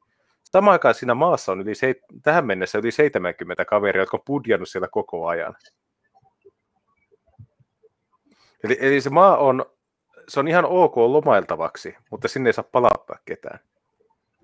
Niin, se on sama kuin Mogadissu. halla aikana muutama vuosi sitten kysyi, laittoi kirjallisen kysymyksen eduskunnalle, että okei, okay, okay, mitä on mahdollista, että Mogadissu, se oli sitä aikaa, kun jo Mogadissu on jäänyt suomalaisia ja Finnair ei lennätä tai jotain. halla kysyi, että miten siellä voi lomailla, jos siellä ei voi. Nyt se ministerin vastaus, mä en muista kukaan, niin että joo, no siellä voi lomailla, mutta ei se voi. Se. Geneven sopimus on eri mieltä. Ei, ei tietenkään voi asua, ja tiettynä se on aina myös se, että tota, niin, se koko maa kategorisoidaan samalla niin vaarallisuusasteella. Esimerkiksi tuli silloin 2015 porukkaa jostain Basra-alueelta Irakista, mikä nyt on aika kaukana Pohjois-Irakista, minkä ISIS oli vallannut. Ja sitten vaan valitettavasti isossa maassa ne alueet ei ole mitenkään homogeenisiin, niin asuu eri etnisiin ryhmiin ja on täysin eri turvallisuusluokituksessa, mutta sillä ei ole paskaakaan väliä tässä niin turvapaikkajärjestelmässä. Niin, ja mä ei, muistan 2015, niin mä olin tekstittänyt yhden videon, jossa irakilainen tyyppi kertoi, että sanoi, että tulet tältä alueelta, koska sekin suullinen ilmoitus riittää, jo mä tuun siltä alueelta, niin ne, tietysti niillä oli Facebook-ryhmiä 2015, ne neuvo mitä pitää sanoa, mitä pitää tehdä ja niin edelleen. Joten ne, ne tietää paremmin nämä turvapaikka, niin sanotut porsareijat, kuin ne virkailijat maahanmuuttovirastossa. Niin niitä riittää vaan sanoa, että joo, mä tuun sieltä alueelta, mä tuun täältä. Ei kukaan tarkista mitään, koska niiden passit on kadonnut. Ja jostain syystä ennen kuin puukotus tapa, tai joku tämmöinen rikos tapahtuu, niin silloin ei. Esimerkiksi Puonaneen Turussa, josta tämä kukkavirta johtuu, niin kun se oli tullut Suomeen, niin se oli ilmoittanut jonkun toisen nimen ja toisen syntymäajan, mutta kun tuli se puukotus, niin silloin KRP lähetti Marokkoon tietopyynnön, että okei, kuka tämä tyyppi on, ja sitten ne sai alle viikossa kaikki tiedot. Niin miksi, miksi tämä turva, tai siis tämä tietysti tahallaan on tehty tämä turvapaikkajärjestelmä tällaiseksi, ja tämä Geneven sopimus on liian vanhanaikainen. Se on vähän niin kuin apeat verhot ja pleikkarit on vanhentuneita, niin äh, kun se lähtee siitä, että okei, joskus 60-70-luvulla, jos Neuvostoliitosta tuli joku toisin ajattelija ilman papereita, niin ei siinä olisi ollut mitään järkeä kysyä Moskovalta, että okei, kuka tämä loikkari on, tämä länteen loikkari, et sä voi kysyä sitä. Mutta nykypäivänä niin tämä tilanne on täysin erilainen, mutta silti me sovelletaan sitä samaa sopimusta, ja me ei edes aina sovelleta sitä kunnolla. Geneven sopimuksessa sanotaan, että jos on törkeitä rikoksia, niin silloin voi palauttaa pakolaisen. Suomen perustuslaki on, että ei voi palauttaa. Niin, äh, mä oon sanonut, että no, jos siltä pakolaiselta ensi ottaa sen statuksen pois ja sitten karkottaa, niin sitten se ei ole pakolainen, joka karkotetaan, vaan se on. Mutta joka tapauksessa tämä koko turvapaikkajärjestelmä, niin tämä on vaan tämmöistä byrokratiaviidakkoa, jonka tarkoitus on vaan tuhlata meidän aikaa. Me ollaan kumottu kaikki niiden väitteet jo 2015. Silloin me oikeasti yritettiin niin etsiä kaikki tiedot ja me löydettiin ne. Nyt kuusi vuotta myöhemmin niin me ollaan huomattu, että ihan sama ei se, se tarvii, sun tarvii perustella mitään. Se on vaan se, joka sanoo ne asiat uskottavimmin. Ja meillä on kaikki faktat tietysti taustalla, mutta niitä on täysin turha toistaa, ne on liian tylsiä tarinoita. Niin, ja se niin, niin. Oh, mutta ottaa esimerkki. Mä vaikka jaoin tuon Abdulin tuota, sydänsärkevän tarinan Twitteriin. Ja mä tietenkin sanoin siinä, että kansalaisuus pois tuommoiselta kaverilta.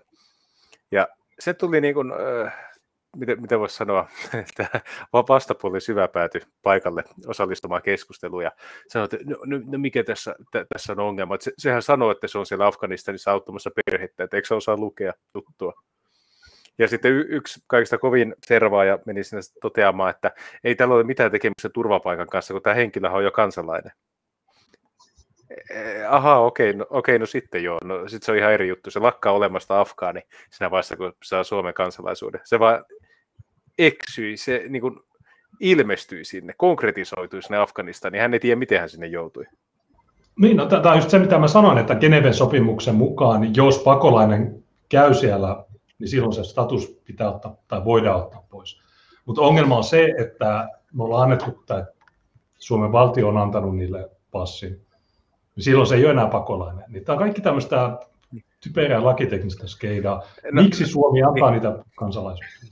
Ei pidä ne, siis tämä on lakiteknisen skeida, mutta samaan aikaan, jos sä mietit, että sä yrität niin kuin, tätä pakettia selittää jollekin, joka haluaa vaikka auttaa hädänalaisia ihmisiä, ja sanot näille ihmisille, että tuota, eikö se ole outoa, että siinä maassa on samaan aikaan kymmeniä lomailijoita, kun se on niin vaarallinen, että sinne voi ketään palauttaa. Tai sitten toteaa, että, että tämä Euroopan unionin eri maiden ottama linjaus, että edes paperittomia ei palauteta Afganistaniin, koska se maa on niin vaarallinen, niin se on avoin kutsu yli kahdelle miljoonalle paperittomalle Afganille, jotka asuu Iranissa. Siis mitään hätää, jotka, jos ne tulisivat Eurooppaan, niin he eivät ole edes niitä, jotka nimellisesti edes kärsivät Taliban hallinnosta. Niitä niin, palautuksia on estetty niin, koronankin takia. niin, niin sitten sitten jos sä sanot, että ymmärrätkö, että mitä tämmöiset puheet, mitä tämmöiset linjaukset, se johtaa siihen, että Eurooppaan saapuu miljoonittain, pahimmillaan miljoonittain semmoisia ihmisiä, jotka ei edes ole niitä avun tarvitsijoita, jota varten, tai joiden takia sä oot tekemässä tämän kauhean niin kuin, uudistuksen. Ja nämä ihmiset, siinä vaiheessa kun sä sanot sen näin, ne katsoo sinua vähän aikaa ja toteaa, entä sitten, pitää auttaa. Et se jotenkin se, se ei ole enää niin kuin järkevää argumentointi, se aikuisten ihmisten päästä keskustelua, vaan se on niin kuin keskustelua rinnakkaistodellisuuden kanssa. Ei ole käytännössä, käytännössä niin kuin valmiit poistumaan sen tota, niin, autuutensa mukavuusvyöhykkeeltä suojellakseen omaa yhteisöä. Mutta täytyy sanoa, että ne henkilökohtaiset suosikit on nämä pikkasen tota, niin, tulkun suvaitsevaiset, jotka rupeaa sanomaan, että en mä ottaisi kaikki niitä tänne. Sitten kun sä kysyt, että, niin. että missä kohtaa te pistettäisiin poikki, niin ne ei ikinä vastaa siihen. Eli käytännössä ne on kuitenkin valmiit ottamaan kaikki niistä tänne, koska he ei ole valmiit tekemään sitä niin kuin arvovalintaa niin kuin sen välillä, että päästetäänkö me kaikki annetaan meidän maan tuhoutua vai lyödäänkö me luvut kiinni. Joo, 2017 niin Oulussa oli semmoinen samanlainen Maidan-leiri, missä oli turvapaikanhakijoita telttailemassa. Se oli ihan vammasta, mutta siellä oli yksi suvakki, jolta me kysyttiin, no okei, no jos tänne tulee miljardi, jos Ruotsi dumppaa miljardi matua, niin käsitelläänkö me kaikki? Sanoin, joo. Mä sanoin, miten sä saat miljardi, mieti se paperimäärä, miljardi arkkia kertaa se paperimäärä, mikä yhteen. niin kuin, ne vaan että pitää kaikki käsitellä. Miksi koskaa ihmisoikeussopimusta jotain? ihmisoikeussopimuksessa ei edes lue näin. Geneven sopimuksessa sanotaan, että ne henkilöt, jotka tulevat suoraan siitä maasta, jossa niitä vainotaan, niin he saavat hakea turvapaikkaa. Jos sä lennät suoraan Kabulista, niin ei, se, ei sitä mun mielestä lasketa suoraan tulemiseksi. Ja jos tavallaan jos taas niin kuin 1800-lukua tai niin Yhdysvalloissa uudisraivaajat tai tämmöiset kullankaivajat, niin jos ne tulisi, mutta me tiedetään, että tämä porukka, me nähtiin niitä Latviassa maanantaina, niin ne on vain jotain tyyppejä, jotka ei tee mitään, ne ei osaa tehdä mitään, ne ei tee mitään, niin ne sullotaan jonkin kaupungin vuokrakämppään ja ne lisää sen kaupungin asukasmäärää ja mitään muuta ei tapahdu. Sossurahat joudutaan nostaa ja ei, se, ei siinä ole mitään positiivista kehitystä. Ne monesti mainitsee Yhdysvallat. Mutta... Niin. Mutta sitten se on vielä niin tässä karseaa, että kun monet on nyt näistä tuota, tosi painokkaista poliittisista influenssereista, jos käytetään tämmöistä termiä, Twitterissä todennut, että Taliban hallinnon kanssa ei tehdä mitään yhteistyötä. Sinimusta liike ensimmäisenä twiittasi, että välittömästi diplomaattisuhteet pitää solmia Taliban hallinnon kanssa, ja kas kummaa suvakitaako jakamaan sitä saate sanoa, että Suomen Taliban tekee yhteistyötä Afganistanin Talibanin kanssa ja niin edelleen. Todellisuus on se, että se on hallinto, joka pyörittää sitä maata tällä hetkellä. Siellä ei ole mitään Gay Pride, Black Lives Matter nukkehallintoa enää olemassakaan, ei olisi mitään kontrollia siihen maahan. Ja niin kauan, kun Suomella ei ole mitään diplomaattisia suhteita siihen todelliseen hallintoon, joka sitä maata pyörittää, niin se tarkoittaa, että siellä ei ole kukaan ottamassa vastaan niitä ihmisiä, jotka tänne tulee. Ainoa tapa, miten me saadaan luotua semmoinen pelote, että Suomeen ei kannata tulla, koska me lähetetään sut takaisin, on se, että meillä on diplomaattisuhteet siihen hallintoon. Ja ennemmin, ennemmin tai myöhemmin niin Suomikin joutuu sen tekemään. Koska jos linja on se, että me poikotoidaan Taliban hallintoa, niin sehän tarkoittaa, että ketään ei ikinä palauteta.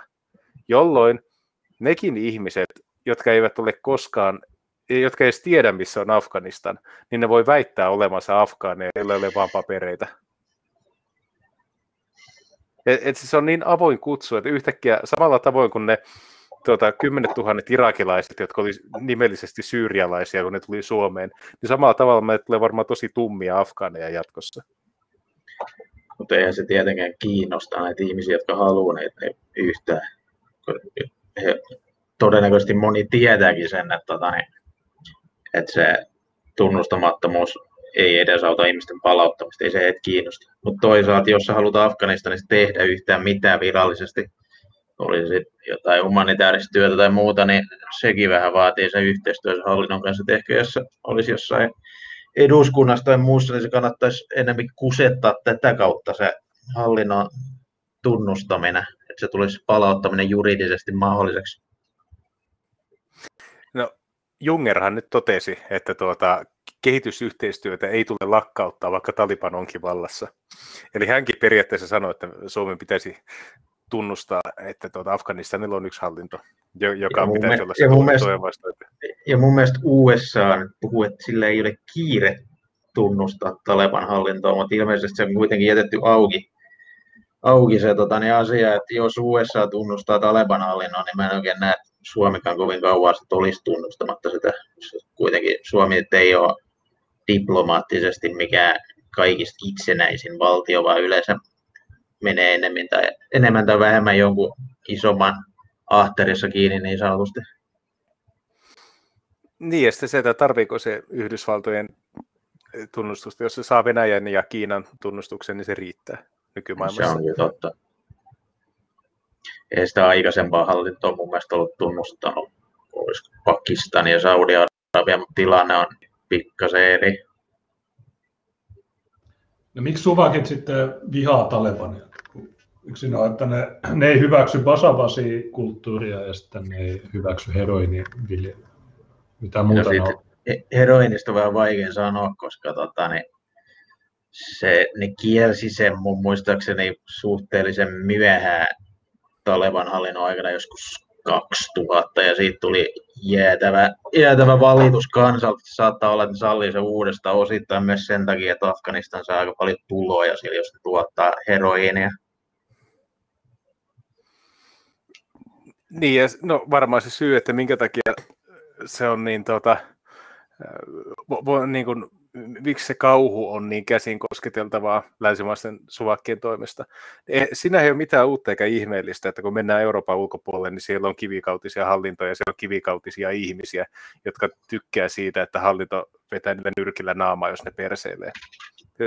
Ka- kaikki maailman valtiot ei ole tämmöisiä liberaalidemokratioita ja kaikki maailman ihmiset ei ole pohjoismaalaisia sosiaalidemokraatteja, vaan jos sä meet mihin tahansa Euroopan ulkopuolella, vaikka sinne Marokkoon, mistä puhuttiin, Marokkoon tai Algeriaan tai Irakiin, niin ei siellä pysty perseilemään samalla tavoin kuin se pystyy perseilemään täällä, koska siellä tuota, rangaistukset on paljon kovempia ja se väkivallan uhka pelkästään sen niin kuin hallinnollisen tahon toimesta on ilmeinen. Sen takia sä pystyt, tämä on vähän niin kuin, miten voisi sanoa, puuhamaa niille ihmisille, jotka tulee tänne Länsi-Eurooppaan ja varsinkin mitä pohjoisempaan paikkaansa menee, niin sä tiedät, että ei sun tarvitse pelätä poliisia, sun ei tarvitse pelätä mitään rangaistusta, sun ei tarvitse pelätä kantaväestöä, mutta sä tiedät, että sä et pystyisi ikinä tekemään sitä omassa maassa, sitä samaa käyttäytymistä. Niin, niin sitten tota, mitä, mitä mä olen tässä pohjustamassa? Ja nyt, mä voin jatkaa. No se, mä näen hyvän videon Marokosta, kun joku tyyppi leikki elokapinaa ja se laittoi tuoli. Ah, niin, niin, niin, niin, niin, palataan se Talibanin. Niin se sai kolme niin se, vuotta mm, niin se, että miksi sitten se Taliban-hallinto tuottaa sen poikkeuksen tässä, kyllähän julmia yhteiskuntia on, niin kuin on ympäri Pohjois-Afrikkaa ja lähi ja Afrikkaa, niin se, miksi Taliban tuottaa sen poikkeuksen, on se, että Afganistanissa annettiin mahdollisuus tämmöinen 20 vuoden ikkuna, että ne ihmiset olisivat voinut omaksua tämmöisen länsimaisen amerikkalaisvetoisen globohomokulttuurin ja, fe, ja feminismin ja transoikeudet ja individualismin ja sekularismin ja kaikki tämmöiset.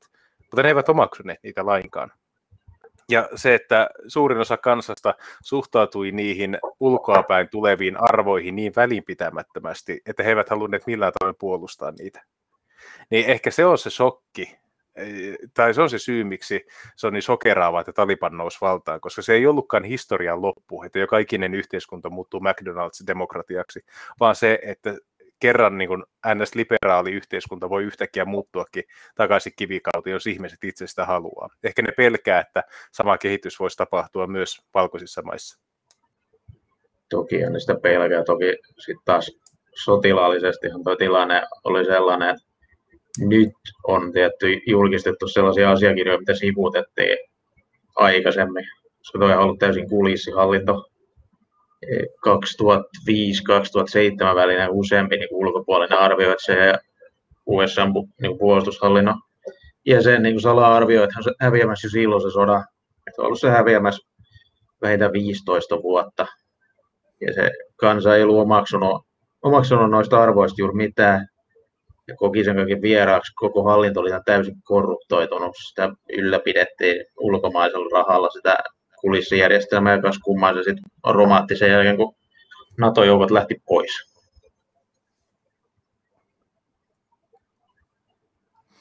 Ja sitten mä oon niin yrittänyt käyttää verrokkina sitä, että ne ihmiset, jotka nyt sieltä pakenee, jotka on ollut sen länsimaalla, länsimaisen, länsiliittoman miehityshallinnon kanssa tekemisissä, niin paikallisten ihmisten näkökulmasta, niin ei ne ei, välttämättä hirveän paljon eroa esimerkiksi vanhoista kommunistiapparaateista, jotka Neuvostoliiton romahtaessa pakenivat Venäjälle pois näistä Itäblokin maista.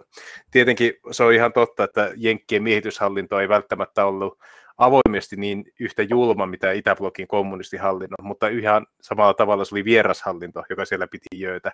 Ja kyllähän se niin kuin Yhdysvaltain väliintulo ja sotilaiden interventio johti siihen, että se sällissota syttyi uudestaan, ja sen johdosta siellä on kuollut yli 200 000 ihmistä. Että ilman sitä Yhdysvaltain saapumista niin moni ihminen olisi vielä hengissä, jotka kuoli siinä keskinäisessä kähinnässä. Se on objektiivisesti totta. Jos sä muistat Irakista Abu Ghraibin äh, sen kuvan, missä, ne, missä oli se yksi armeijan muija, joka oli näin, ja ne tyypit oli pyramidissa alasti maskit päällä. Muistaakseni semmoista kuvaa? Joo, joo muista. Niin äh, onhan ne julmuksia Irakissa tehnyt, niin ehkä Afganistanissa niille sanottiin, että älkää ottako kuvia.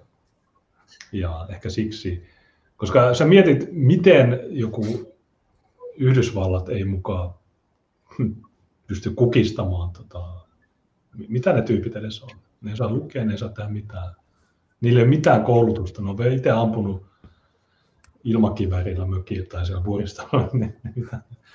Miksi ne voi? Siis, tämä on pelkkää kusetusta koko tämä juttu. Se on vaan sitä, että käytetään veronmaksajien rahaa johonkin.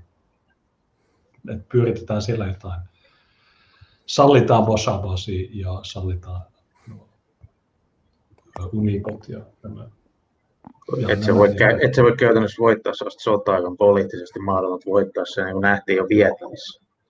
Afganistanissa oli osittain sama homma, että Pakistanhan oli tietyllä tavalla niin Jenkkien liittolainen ja samaan aikaan sieltä huolettiin Talebani.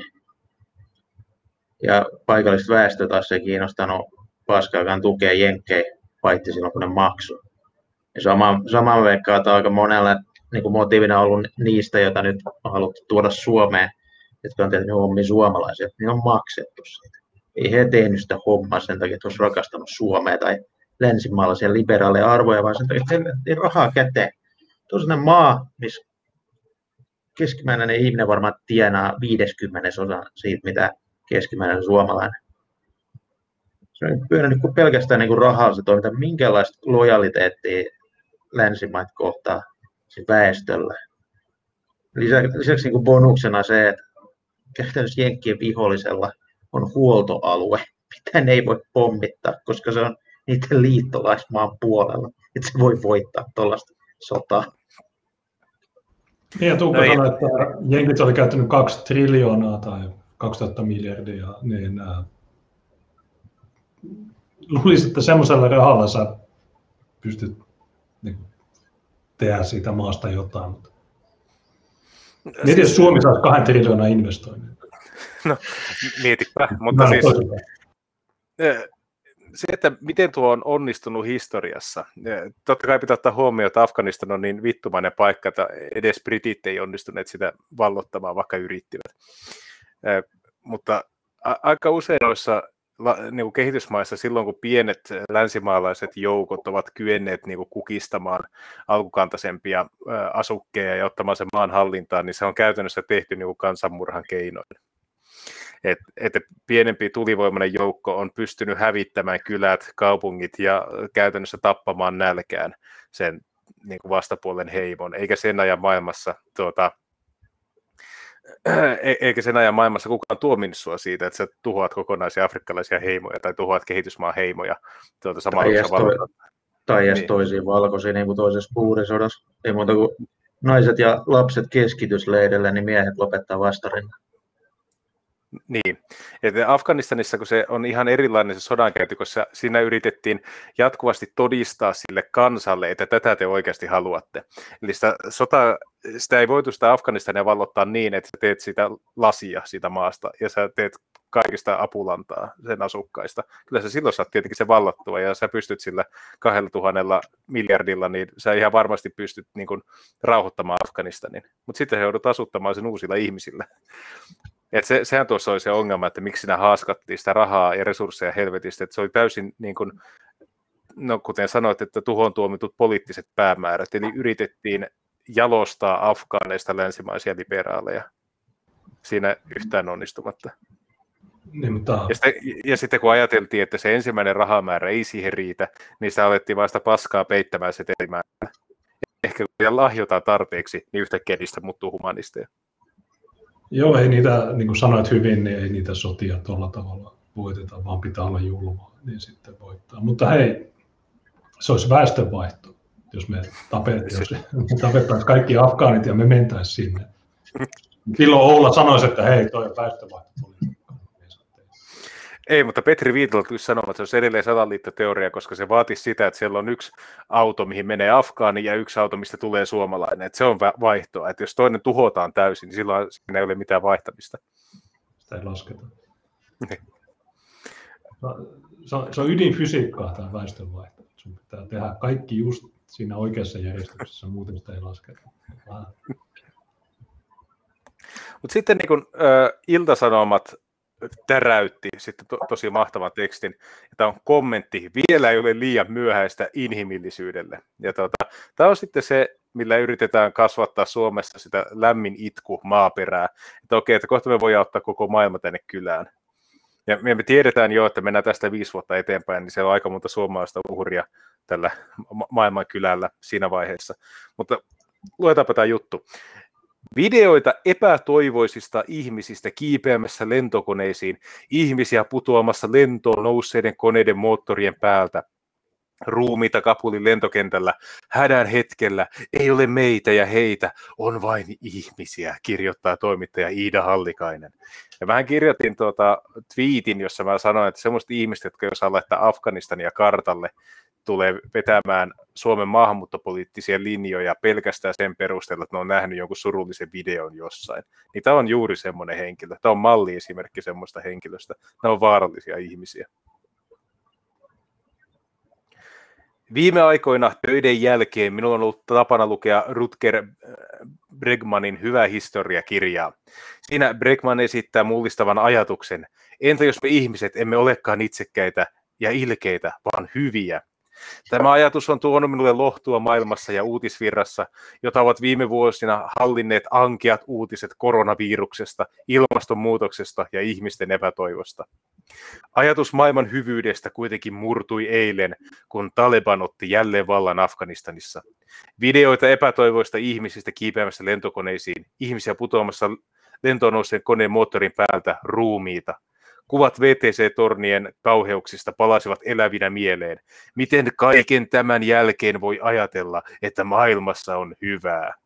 Tämä on aikuinen ihminen, tämä ei ole maailman tuskaa poteva lukiolaistyttö.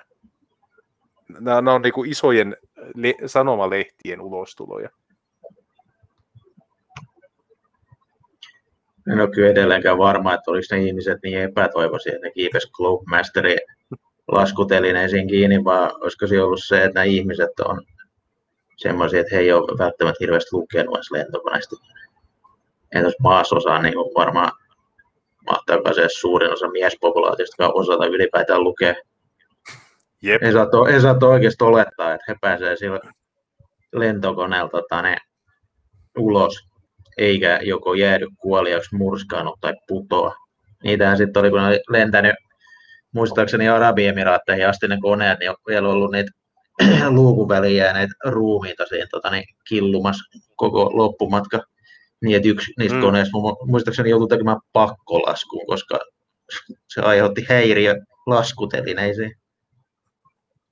Hyvin meni. Tuntuu lohduttomalta kohdata jälleen totuus siitä, että 2020-luvun maailmassa kaikki eivät saa elää kuten me suomalaiset. Silloin edelleen väliä, mihin maahan sattuu syntymään. Oi ei. Oi ei. Se, viime viikolla oli, että jos, suoma, jos kaikki eläisi niin kuin suomalaiset, niin me tarvitaan 6 miljoonaa maapalloa.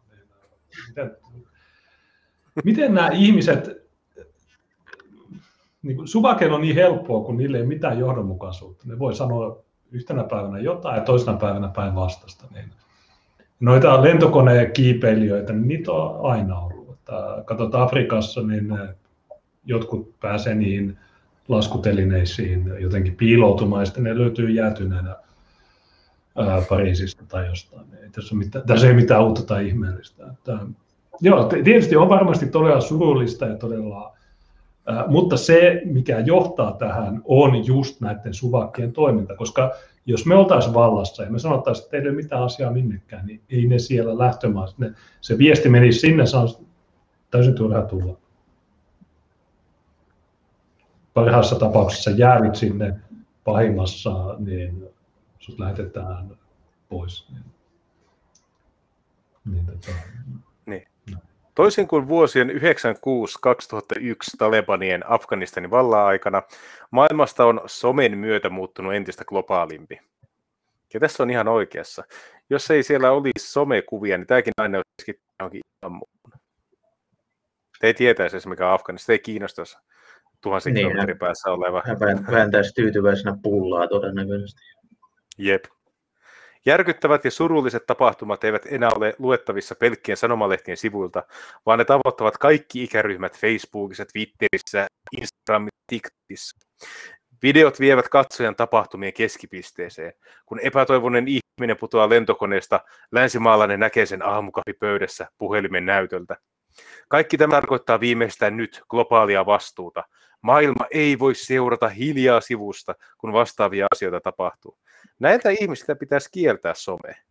Nämä ei ole aikuisia ihmisiä. Nämä on helppo yllyttää mihin tahansa, koska näillä ei ole mitään impulssikontrollia. No mun twitter on bännätty. Miksi, miksi noita videoita ei bännätä, kun ne aiheuttaa kuolemia? Ne on haitallisia videoita. Ilmiantakaa ne kaikki. Bregman kertoo kirjassaan esimerkin toisen maailmansodan aatosta vuonna 1939, kun brittiarmeijan johto oli erittäin huolissaan. Ja tuota, sitten kun lähdetään hakemaan historiallista verrokkia toista maailmansodasta, niin tietää, että tulee jotain tosi hurjaa tavaraa. Yhdistyneen kuningaskunnan tuleva pääministeri Winston Churchill totesi, että jos Britannian kansa murtuisi silloisen Saksan valtakunnan johtajan Adolf Hitlerin pommikoneiden kylvämän kauhun alla, Britannia olisi mennyttä. Churchill ennusti, että Lontoon asukkaista 3-4 miljoonaa lähtisi pakoon. Yhdeksän kuukauden aikana pelkästään Lontooseen pudotettiin 80 000 pommia. Kokonaiset kaupungin osat pyyhkiytyvät pois. Päättäjät uskovat, että ihmiset murtuisivat. Heistä tulisi hysteerisiä ja eläimellisiä. Toisen maailmansodan keskellä Britannia ja koko maailma olisivat tuhon omia. Hätätilanne ei kuitenkaan tuonut ihmistä esiin heidän huonompia puoliaan. Eräs amerikkalainen toimittaja kirjoitti päiväkirjansa, että sodan painajaisen keskellä häntä eivät lakkaa hämmästyttämästä ihmisten rohkeus, huumoritaju ja ystävällisyys. Mitä enemmän Euroopassa pudottiin pommeja, sitä paksumpi inhimillisyyden kerroksesta tuli. Kyseessä ei ollut tyypillinen brittiläinen piirre, se oli tyypillisen inhimillistä. Miten, miten näkisit, kun mä tiedän Henri, että historia on sunkin intohimo, niin miten sä tämän vertauksen näkisit? Toimiiko hyvin Afganistanin suhteen? Mä niin osaisi aloittaa. Niin siis, en, ensinnäkin siitä, että toisessa maailmassa ihmiset pakeni maan sisällä lähinnä, ei maan ulkopuolella. Ja siis että inhimillisyys, niin britit itsehän sitten palopommetti Saksan kaupunkeja moninkertaisella teholla verrattuna, verrattuna siihen, miten Saksa pommitti Britannia, että mä en nyt näistä inhimillistä siinä, että jos pommitetaan 500 000 ihmistä korpuksi. Amerikkalaiset pommitti Japani ja lätkäsi vielä atomipommit siihen tota, niin, kaupan päällisiksi, niin tuntuu enemmänkin, että siinä koko sen prosessin aikana se inhimillisyys enemmänkin karisi jokaisesta tähän sotaan osallistuneesta tahosta. Mutta sitten meillä on näitä toimittajia sun muut, kun on katsonut Yle pari sarjaa, jos, missä natsit pommittaa Britanniaa ja siinä on kuinka, kuinka, monta kiintiöjuutalaisia sarjaa ikinä sitten onkaan ja nyykkimistä ei heillä ole enää niin mitään, me on usein korkeakoulutettu ihmisiä, tämäkin todennäköisesti. Ja mitään niin kuin, mm. kosketusta enää minkä historiaan tai ihmiselämään tai siihen, millaisia konfliktit todellisuudessa on. Ja niin kyllä kärsii jonkunlaisesta niin kuin, henkisestä elintasosairaudesta. Niin, ja ne ei muista Dresdenin pommitusta ja ne ei muista, että Winston, Winston Churchill oli äh, islamofobi ja globalisti, toisin kuin Sir Oswald Mosley, joka piti järkeviä puheita ja sen pointit oli hyviä, mutta sen kimppuun laitettiin tämä Antifa. Ja... No, miksi nämä vetoaa Winston Churchilliin? Näiden jutut, niin nämä on niin nämä on absurdeja, jos sä vähänkään niin, olet tietoinen asioista. Ei se mitään logiikkaa. Niin ja sitten tämä on tämmöistä Netflix-historiaa. Tässä on tämmöisiä komeita miesnäyttelijöitä, jotka pelastaa kauniita naisnäyttelijöitä. Ja niillä on hieno puvu päällä ja ne muistuttaa maailmasta, joka ei näyttänyt getolta. Ja sitten ne katsoo niitä ja miettii, että olipa ennen siistin näköistä ja ne ei ymmärrä, mistä se siisteys johtuu. Ja tämä niin kuin nykyajan liberaalin silmin tulkittu historia on niin kuin ällöttävää luettavaa siksikin, että tuon ajan ihmiset oli elänyt 20 vuotta aiemmin jo ensimmäisen maailmansodan. He olivat tottuneet jo kuolemaan ja vä- väkivaltaan ja tämmöiseen. Ei ne ajatellut yhtä, niin kuin, miten voisi sanoa, yhtä sensitiivisesti, mitä t- tämä toimittaja kirjoittaa. Sen ajan ihmiset ties osapuille, että mit, mitä, miten ihminen toimii hädän edessä tai niin kuin, mi, miten erinäköiset terroripommitukset ja vastaavat, miten se vaikuttaa siviiliväestöön. Tämä on vähän taas tämmöistä, että silloin löydettiin joku uusi innovaatio ja meidän pitäisi jotenkin tämä uusi innovaatio niin kuin löytää tänäkin päivänä ja yhtäkkiä kaikki konfliktit katoaisivat tai, tai joku tämmöinen niin kuin onnellinen Disney-elokuva. No, täällä voisi sanoa Disney-elokuvaksi tämä muija ajattelutapa. Pitäisikö, pitäisikö tota, niin, täällä naisen kanssa kertoa näistä Briteistä, niin oli se tätä inhimillisyyskategoria siihen, että heillä oli suunnitelmat siitä, että tiputtaa pernarutto ampulla ei tappaakseen Saksasta karjan, niin ajoittaisi nälähään. Siis sodan loppupuolella lentokoneesta. Lisäksi Churchill meinasi silloin, kun Saksa aloitti hyökkäykset V-aseilla, hän panikoi ja meinasi määrätä Ruurin alueen kaupunkeet pommitettavaksi kaasulla. Siviilikohteita siis.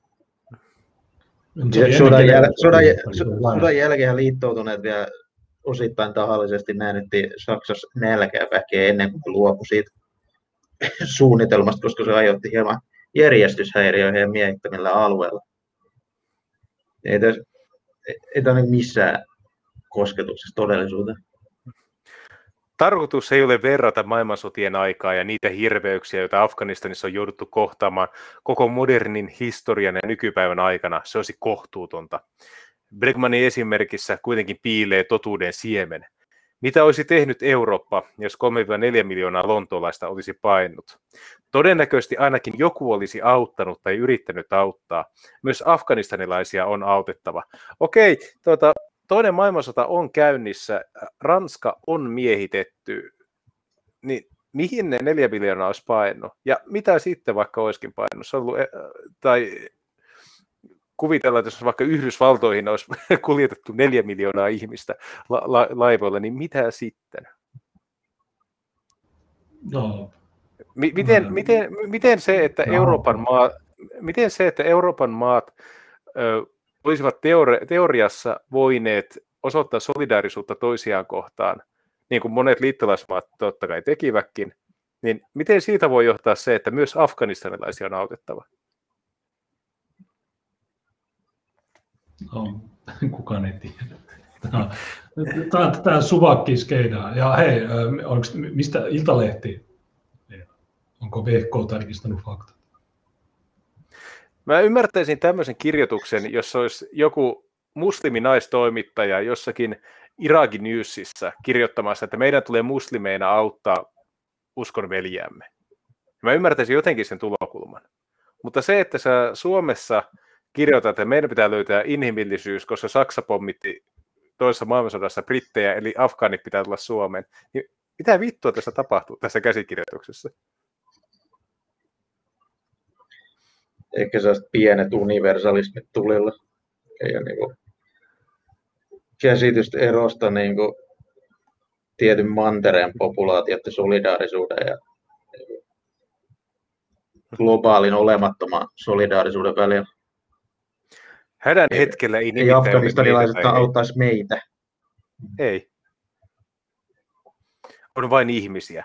Vielä ei ole liian myöhäistä inhimillisyydelle. Okei, hei, superhieno kannanotto. Ja tätä varmaan jaettiin silakkaliikkeessä sun muissa, koska se oli varmaan tosi hyvä kannanotto heidän mielestään. Sitten voisi ottaa vielä viimeisen illan uutisen tähän, eli Yle Uutiset, jossa suomalainen maahanmuuttovirasto tai suomalaiset asiantuntijat maahanmuuttovirastossa toteavat näin, mistä sitä tietää, vaikka ensimmäiset tulisivat jo tänään. Maahanmuuttoviraston johtaja Pekka uutisen mukaan Suomi pystyy hätätapauksessa ottamaan vastaan jopa kymmeniä tuhansia pakolaisia. Huh, mä en säkä, että me ei voitaisiin ottaa niitä, mutta onneksi voidaan. Silloin 2015 sisäministeriö teki sen jutun, missä ne oli jopa miljoona ottanut huomioon. On ne varautunut kaikkeen, mutta ne siellä virastoissa on varautunut, mutta mitä se meille aiheuttaa, niin se on sitten eri asia. Vastaanottokeskuksessa on tällä hetkellä vapaana toista tuhatta paikkaa. niin sano vaan. Toista tuhatta liikaa, niin ajatusti sitä.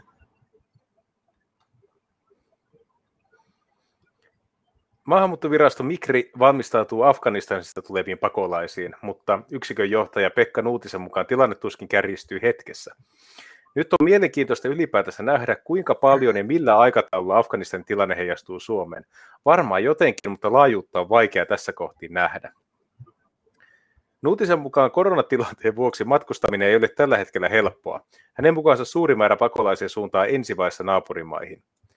Vuoden 2015 myötä matka Euroopan halki on vaikeutunut. On vaikea kuvitella sellaista tilannetta, jossa isot joukot kävelisivät Euroopan läpi. Nuutisen mukaan afgaanipakolaisten vastauttaminen Afganistanin naapurimaista vaatinee poliittisen lisäpäätöksen kiintiöistä. Mikrillä on Nuutisen mukaan nyt paremmat edellytykset hoitaa pakolaisten saapuminen kuin edellisessä pakolaiskriisissä. Suomi on luvannut evakuoida Suomen valtiolle työskennelleitä afgaaneja perheineen sekä tarjota heille oleskeluluvan. Heitä on yhteensä 170.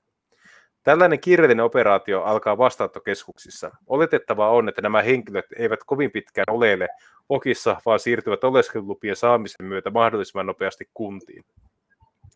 Mikri haluaa suoda evakuoitaville mahdollisuuden asettua Suomeen rauhassa, minkä vuoksi virasto ei paljasta tarkoja sijoituspaikkoja.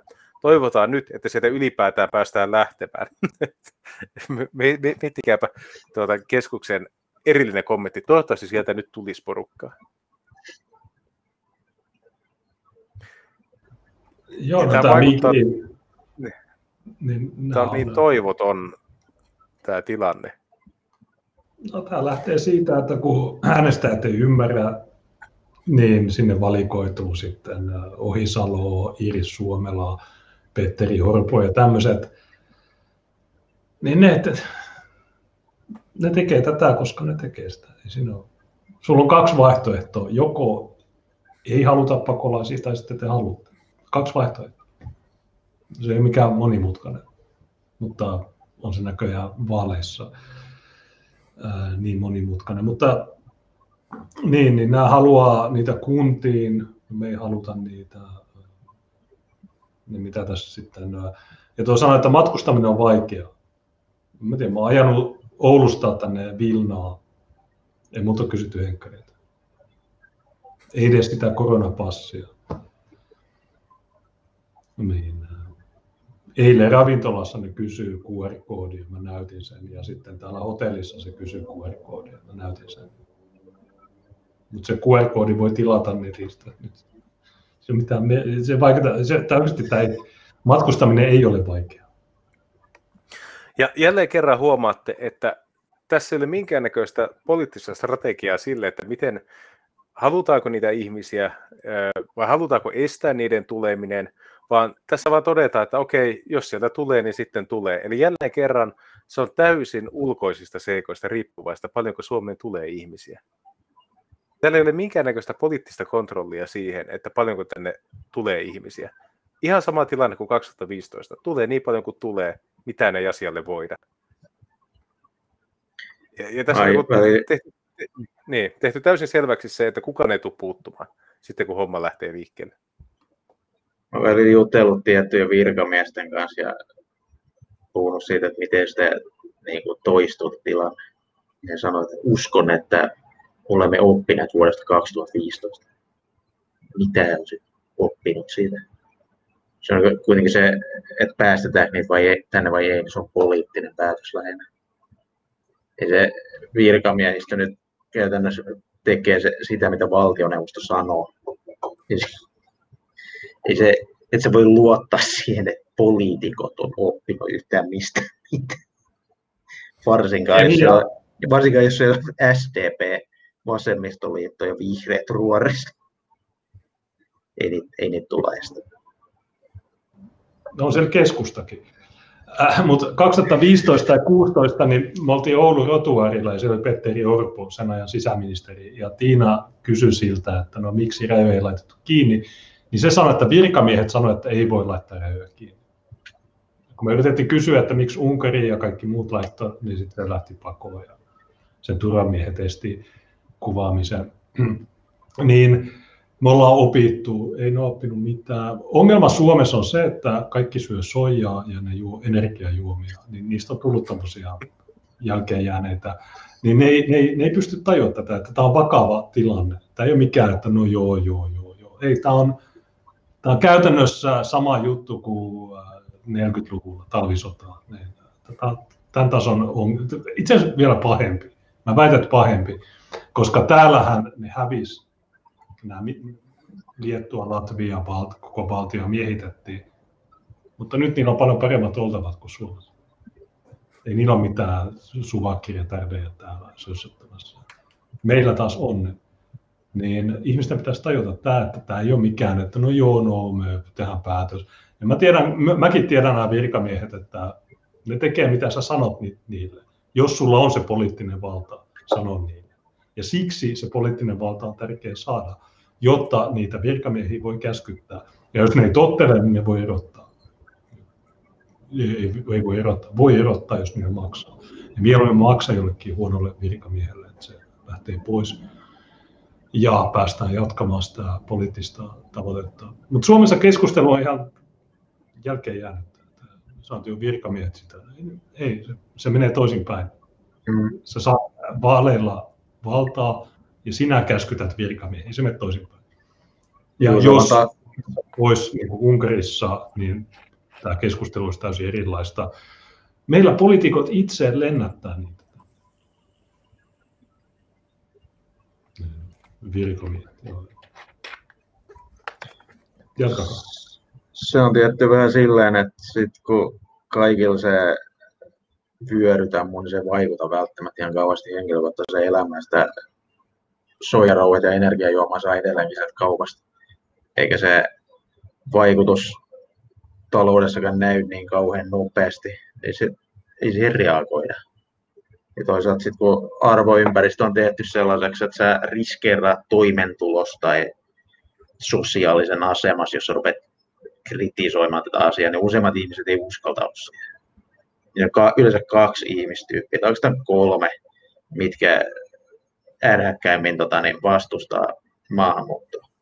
Saatana tyhmät ihmiset, sitten on ihmiset, joilla on korkea testosteroni, ja sitten on sellaiset, joilla on autistipiirteitä, jotka aiheuttaa sen, että ei välitä tietysti niin kuin sosiaalisista seuraamuksista niin paljon. Ja sitten on suuri massa niin kuin ihmisiä, jotka niin sanotusti hiukan mukavampi konformisteja, niin he menee sen, pitkälti sen mukana, mitä niin, kuin, niin sanottu virallinen totuus ja media julistaa. He, he kyseenalaista sitä, eikä he, heillä ei ole muutenkaan ajattelussa yleensä kauhean tyypillistä pääty se tribalismiin, missä koetaan, että se oma ryhmä on huottunut. Tota, tässä nyt autetaan ja se ei ole minulta mitään pois, niin mikä minä olen tuomitsemaan, miksi minä puuttuisin tähän asiaan vaikka se pitkällä aikavälillä purasee myös heitä perseeseen. Mutta ei he sitä ymmärrä. Ja vaikka he ymmärtäisi, niin he todennäköisesti ei usko tässä puuttuessa.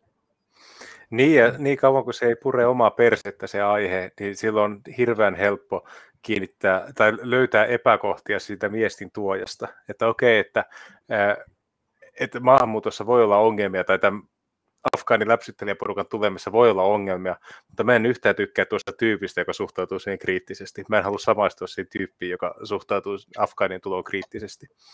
Että lopulta, kun tilanne on tarpeeksi paha, niin syntyy sellainen pakkoavioliitto, että se joutuu se ihminen siitä omasta tuota, ylhäisyydestä luopumaan ja menemään niiden muiden vihaisten ihmisten kanssa. Ja se, sitten sen jälkeen joutuu ehkä pohtimaan, että okei, mitäs me nyt tehdään. Niin, se on se että hiljaisuuden ilmiö. Että... Niin. Että e- ehkä mä niin kuin, tästähän me ollaan Henrika ehkä vähän eri mieltä, kun me ollaan aiemmin tästä keskusteltu, että miten niin kauan kuin tänne ylipäätänsä tulee ihmisiä, joita me tietenkään haluta tänne, niin miten heitä kannattaisi niin kuin sijoittaa? Olisiko se, että levitetään mahdollisimman laajalti eri paikkoihin, jotta mahdollisimman moni ihminen joutuisi kohtaamaan niitä negatiivisia lieveilmiöitä, vai pitäisikö pyrkiä siihen, että nämä ihmiset niin kuin läsnäololla pilaisivat vain pari-kolme isointa kaupunkia ja jättäisivät suurimman osan Suomesta koskemattomana, koskemattomaksi? Niin ehkä mä edelleen näen, että jos noita afgaaneja tulee, niin niitä pitäisi nimenomaan jos niitä kerta tulee, niin suunnata sinne, missä asuu näitä tuota, kokoomuksia ja vihreitä äänestäjiä. Ihan vaan, että niiden omat lapset joutuvat kohtaamaan näitä läpsyttelijöitä, mitä tulee. Se on toisaalta käytännössä, käytännössä varmaan aika mahdotonta saada suunnattua niitä sinne kokoomuksen asuinalueen, koska se on kallista. Se on ihan totta. Se on, se on helpointa. Hajasijoittaminen yleensä tapahtuu niin, että tota, niin, valtio tarjoaa jollekin peräspärdelän kunnalle massia siitä, että sinne rakennetaan vokki. Ja sitten on siellä pyörimässä tota, niitä paikallisen maalaisväestön riesana turvapaikanhakijat. Et ei se, ja ei he ole niin kuin sitä väkeä lähtökohtaisesti, jotka niitä äänestää. Mä oon enemmän niin kuin sitä mieltä, että sijoitetaan aina omilla alueilla. Ja mulla on niin yksi lysti, että millainen megaketto siitä sit tulee. Ainakin siinä pääsee näkemään sen, että minkälaisen yhteisön ja hienouden nämä tulijat sit luo siinä. Ja toisaalta he sit, kun pyörii siellä omalla alueella ja käyttää omia palveluita, niin vältytään sitten niiltä ainakin osalta näistä etnisistä yhteentörmäyksistä, mitä siitä asiasta tulee. Todennäköisesti mm. se ottaa eri, eri maahanmuuttajaryhmät toistais kanssa enemmän tai myöhemmin yhteen, niin kuin Helsingissäkin on välillä sitä käynyt esimerkiksi kurdit ja somalit. Mutta ainakin siinä on sellainen ikkuna siihen, että mitä ihmiset voisivat odottaa. No siinä tietysti kotouttamisessa ehkä se maalaisympäristö olisi parempi, koska ne maalaisihmiset, niin ne ei ole semmoisia soijahomoja. Niin ne, ne antaa niille paljon terveemmän mallin, miten käyttäytyä tässä maassa. Mutta olisi hyvä, äh, hieno, tai olisi hyvä debatti-idea, että kannattaako ne, se rikastus levittää joka puolelle vai vain näihin paikkoihin. Tämä on tosi hyvä idea ehkä joskus toiseen lähetykseen. Ja sitten toi sun kellokäyrämeemi juttu, että tosi tyhmät ihmiset, tosi älykkäät ihmiset ja autistit, ja sitten siinä keskellä, niin ne, ne kannattaa sitä. Niin tota on hyvä, just noin se menee, että, että tosi tyhmät ihmiset vastustaa maahanmuuttoa, tosi älykkäät ihmiset ja autistit. Ja sitten ne, se keskiverto, se iso massa, niin ne menee vaan että okei, okay, mitä Iltalehti, jos Iltalehti sanoo, että joo, matut äh, vittuun, niin sitten nekin on sitä mieltä. Niin, niin tämä on tavallaan aika, aika helppo, tai siis tämä on vaikea, mutta toisaalta myös helppo. Että se vaan riittäisi saada sen vallan, mutta miten se saadaan, niin se on, puhutaan demareista ja näistä, niin miten se saadaan niiltä riistettyä, niin se on, se on se isoin kysymys mun mielestä tässä asiassa, koska kaikki on mahdollista. Me eletään demokratiassa. Me voidaan tehdä mitä vaan ja kyse on vaan siitä, että ketä me saadaan sinne. Vaan et, et, puhua nyt, että sanoo, että eletään yhteiskunnassa ja voimme tehdä mitä vaan, tulee nettivinkki. Mutta joo. Mutta, mutta oli tämä sijo, niin kuin, kun sen jälkeen, kun he saavat sen turvapaikan, niin heillähän tulee se kuntasijoitus tai kunta-asunto, mihin he saavat sen virallisen osoitteensa.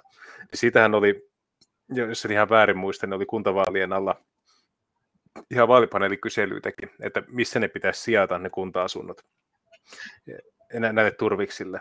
Niin siinähän osa vasemmistolaisista oli tietenkin sitä mieltä, että ne pitää nimenomaan niin kuin saada niin kuin hajan, niin kuin hajotettua tämmöistä tuota segregaatiota, ja niitä pitäisi saada mahdollisimman paljon niin kuin kivoille, kivoille asuinalueille, ettei synny tämmöistä kettoutumista. Ja mä jotenkin mietin, että semmoinen sisäinen jokeri heräsi mielessäni, että mä voisin melkeinpä kannattaa tuota ihan vaan siksi, että tuota, se sijoitettaisiin sinne tuota vihreiden omien äänestäjien keskuuteen just tuommoisen niin kuin afgaaniläpsyttelijöiden tuota, tai arabiläpsyttelijöiden raiskauskerrostalot, mitä vaikka Oulussa oli, missä ne pyöritti sitä pedofiilirinkiä, niin nämä oli kunta, kunnan vuokra-asuntoja, missä ne sitä pyöritti. Totta kai.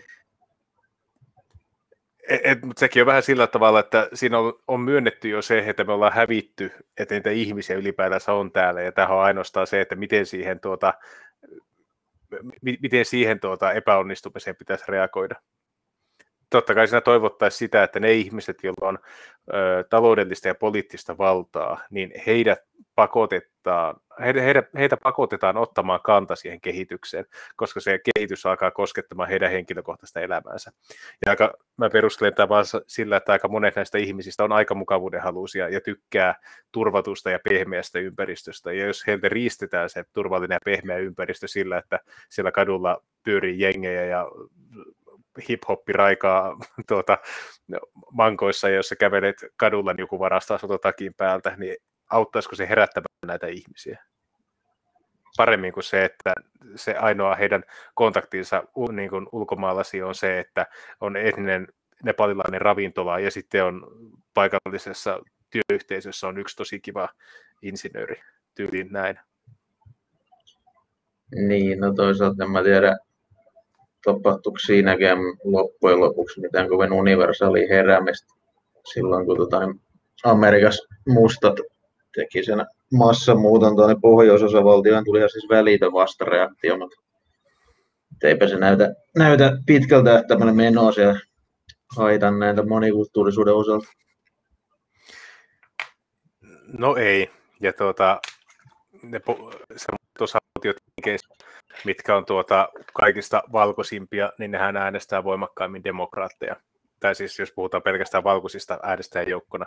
Ja semmoista valkoiset, jotka elää osavaltiossa, jossa on paljon mustia, niin ne äänestää voimakkaimmin konservatiiveja. Et, et sinänsä niin tämmöinen, että porukka kypsyy ja lakkaa olemasta liberaaleja, niin se on varmaan ihan totta. Nämä on ainakin Jenkeissä havaittu, että näin siinä käy. Mutta siinä on vasta se, että onko se liian niin kuin, suurella hinnalla tapahtuu se kypsyminen, koska ne asuinalueet on täysin värillisiä jo siinä vaiheessa. Mm.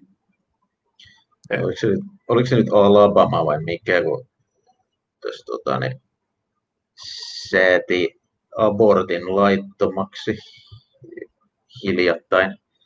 Olisin mm. vaan miettimään sitä, että siellä ei varmaan ollut hirveästi tavoitteena aika vähentää sitä osavaltion mustaa populaatiota. Mustilla olisi aika kova väestön kasvu useimmissa osissa USA, ellei he ab, niin tekisi abortteja ihan systemaattisesti. Ja mietin, että miten tästä vaikuttaa siihen, siihen tota, niin, väestörakenteeseen, että ehkä se tietyllä tavalla se osavaltion niin valkoiset konservatiivit teki tietynlaisen etnisen itsemurhan sillä mm. ironi, ironisesti tota, niin, kieltämällä sen abortin sieltä. Niin, mutta tällä ounattiin liberaalit. Niin se. Tämä, todistaa sen, että liberaalit ovat oikeita rasisteja, koska ne haluaa, että mustat tekee abortteja. Koska Jenkeissähän mustat tekee eniten ja niiden väestömäärä, niin se oli 13 prosenttia. Nyt se on 12. Niin se itse asiassa laskee, mutta se laskee sen, senkin takia, että siellä on niin paljon niitä meksikolaisia. Ja tässähän tuli hiljattain tämä uusin väestönlaskenta, joka osoittaa, että Kalifornia ja Uusi-Meksiko, niin niissä ehdoton enemmistö on meksikolaisia ja valkoisten määrä on kymmenessä vuodessa laskenut miljoonalla. Ja alle 18-vuotiaista niin 50 tai onko se koko väestö, mä nyt tarkalleen muista, 53 prosenttia valkoisia, nyt se on 49, tai muista, oliko se koko väestö vai joku tiet, nuoret ikäluokat. Mutta joo, pitkään on ollut tätä, ja no abortin kieltäminen, niin okei, sen voi kieltää, mutta ehkä se ei ole semmoinen kynnyskysymys just tällä hetkellä, koska varsinkaan Jenkeissä, joissa mustat on suurimpia asiakkaita niissä klinikoilla. Koska joo, en, joo, en mä niinku USA kieltää sitä semmoisella asuinalueella, missä asuu paljon mustia, että siinä alkaa tulee, tulee pieniä tota, niin väestöräjähdyksiä ja sosiaalisia ongelmia aika hyvinkin nopeasti. Sitten se on siinä mielessä kinkkinen kysymys, josta ei halua lähestyä yhtään eettiseltä puolelta, että menee suoraan tämmöiseen sosiaalidarwinistiseen päätyyn niin, tai biologiseen biologiseen rasismiin, niin esimerkiksi Briteissä, missä tehdään muistaakseni, tuota, oiko, jos en ihan väärin muista, niin siellä oli lähemmäs äh, niin kuin, kuinka monta kymmentä tuhatta aborttia siellä tehtiin. Mark Collet otti siihen kantaa. Tätä, mä, mä en sano mitään, mitään lukua, että kuinka monta kymmentä tuhatta aborttia se oli, mutta heistä suurin osa on valkoisia jolloin periaatteessa se vaikuttaa eniten valkoisiin, koska Briteissä tuota, värillinen väestö tekee vähiten abortteja pääosin uskonnollista syistä, koska eihän pakistanilaiset tee niitä. Ei tietenkään. Vaikka se saattaisi olla ihan perusteltu silloin, kun he harrastaa aika paljon avioliittoja serkkueskässä. Mun muistaakseni he on vastuussa niin kuin enemmistöstä perinnöllisiä, perinnöllisiä sairauksia Britteisaarella. Ellei nyt aivan väärin muista. Kato nopeasti. Erikoismiehiä. Onko se 30 prosenttia kaikista pakistanilaisista ja briteistä 50 prosenttia? tai siis koko, jos katsotaan koko väestö. Mutta kun sä mainitsit sosiaalidarwinismin, niin ihan lyhyt juttu, kun sä oot hehkuttanut Lothrop, Stoddardia, Tuukkaa. Kyllä. Niin, ää, TRS tai TDS ne kerran mainitsi yhdessä jaksossa, ja mä voin leikata sulle sen klipiin. Se on kirjoittanut kai semmoisen kirjan kuin Into the Darkness. Joo, mä oon niin, se, se kävi matkalla Saksassa ja sitä vitutti saksalaisten suvakismi. Ja yksi esimerkki on, että siinä oli joku kassaneiti, joka oli kehitysvammainen, mutta se kuitenkin osasi hoitaa sitä kauppaa. Niin saksalaiset sanoivat, että no, häntä ei tarvitse viedä sinne leirille. Mutta Lothrop Stoddard oli, että vitun suvakin. niin, mä tiedä, saat, piti vaan mainita tähän, mutta ei, ei, tätä ei tullut Siis, äh, joo, siis sehän ei ollut kassaneiti, vaan se oli ravintola-avustaja, eli semmoinen, joka siisti pöytiä ja siirsi penkkejä ja niin edelleen, niin sitä ei steriloitu. Ja siitä niin, Stoddard oli... sitä kassaa systeemiä. Se on osa siitä, sitä Stoddard oli vihainen, että hän, hän olisi välittömästi steriloinut muoden ja myös sitä, että kansallissosialistinen tota, valtaan nousu, niin se oli samaan aikaan niin kuin alaluokan nousu eliittiin, ja se valitteli sitä, että kun hän tapasi korkeita natsiupseereita, monista niistä fenotyypistä näki selvästi, että he eivät ole mitään luontaista eliittiä, ja he eivät ole arjalaista rotua, he ovat dianapalpista toisen luokan, toisen luokan kansalaisia, että hän oli siitä niin kuin paheksui sitä saksalaisten rahavanomaisuutta, että siellä oli liian vähän semmoista anglo-eliittiä. Niin siinä oli semmoinen lyhyt inse, tai semmoinen, missä ne puhuu Lothrop Stoddardista mm. ja ne Mike Enoch sanoi, että tämä oli alkuperäinen Spurg, että tämä oli ehkä liik... Tai siis, mutta mä, mä leikkaan sulle sen videon siitä, Joo, muista, no siis mu- se, oli, se oli hauskaa. Mullahan, mullahan on kaikki Stoddardin kirjat ja tuota, mä oon niistä kuusi lukenut. Ja mullahan oli se, että että sitten kun tulee sopiva hetki, niin mä kirjoitan sen tuota, pitemmän artikkelin Stoddardin maailmankatsomuksesta. Ja mä suosittelen, että se ali-ihmisen nousu tai ali-ihmisen uhka, niin sen kannattaa joka ikisen kansallismielisen lukea. Se, on, se ei sinänsä ota kantaa rotukysymyksiä, mutta se ottaa kantaa tuota siihen, mitä yhteiskunnalle tapahtuu, jos alhainen määrä lisääntyy nopeammin kuin korkea määrä. Ja se on ihan hyvää pohdintaa. Mutta sen verran totean, että mä tarkistin, että paljonko Briteissä tehdään abortteja. Niitä tehdään 210 000 vuodessa. Aivan helvetin iso määrä. Ja Suomessa Päivi Räsäsen mukaan se on yksi koululuokallinen joka päivä. Taas, mä en tiedä sitä lukua, 10 000 ehkä. Joo, se on vajaa 10 000. Mutta mua huvitti vaan se, että TDSn porukan mukaan Lothrop Stoddard oli liian radikaali. Sä oot paljon hehkuttanut sitä. Vaikka nekin on, ne ei ole mitään suvakkeja. On mm. juttu. Mutta okei, jatketaan. Mitäs kello on 20 yli? Tiina meni nukkumaan, mä huomasin tuossa, mutta ei, voidaan ei. jatkaa, miten... Ja, onko tämä kukkavirta, pitääkö sitä mainostaa enemmän vai... Sanokaa vaan. Niin, tässä, vaan nopeasti, niin, niin, tässä nopeasti totean vaan tästä ylejutusta vielä, että tiukassa tilanteessa pystytään vastaanottojärjestelmää laajentamaan ottamaan kymmeniä tuhansia vastaan.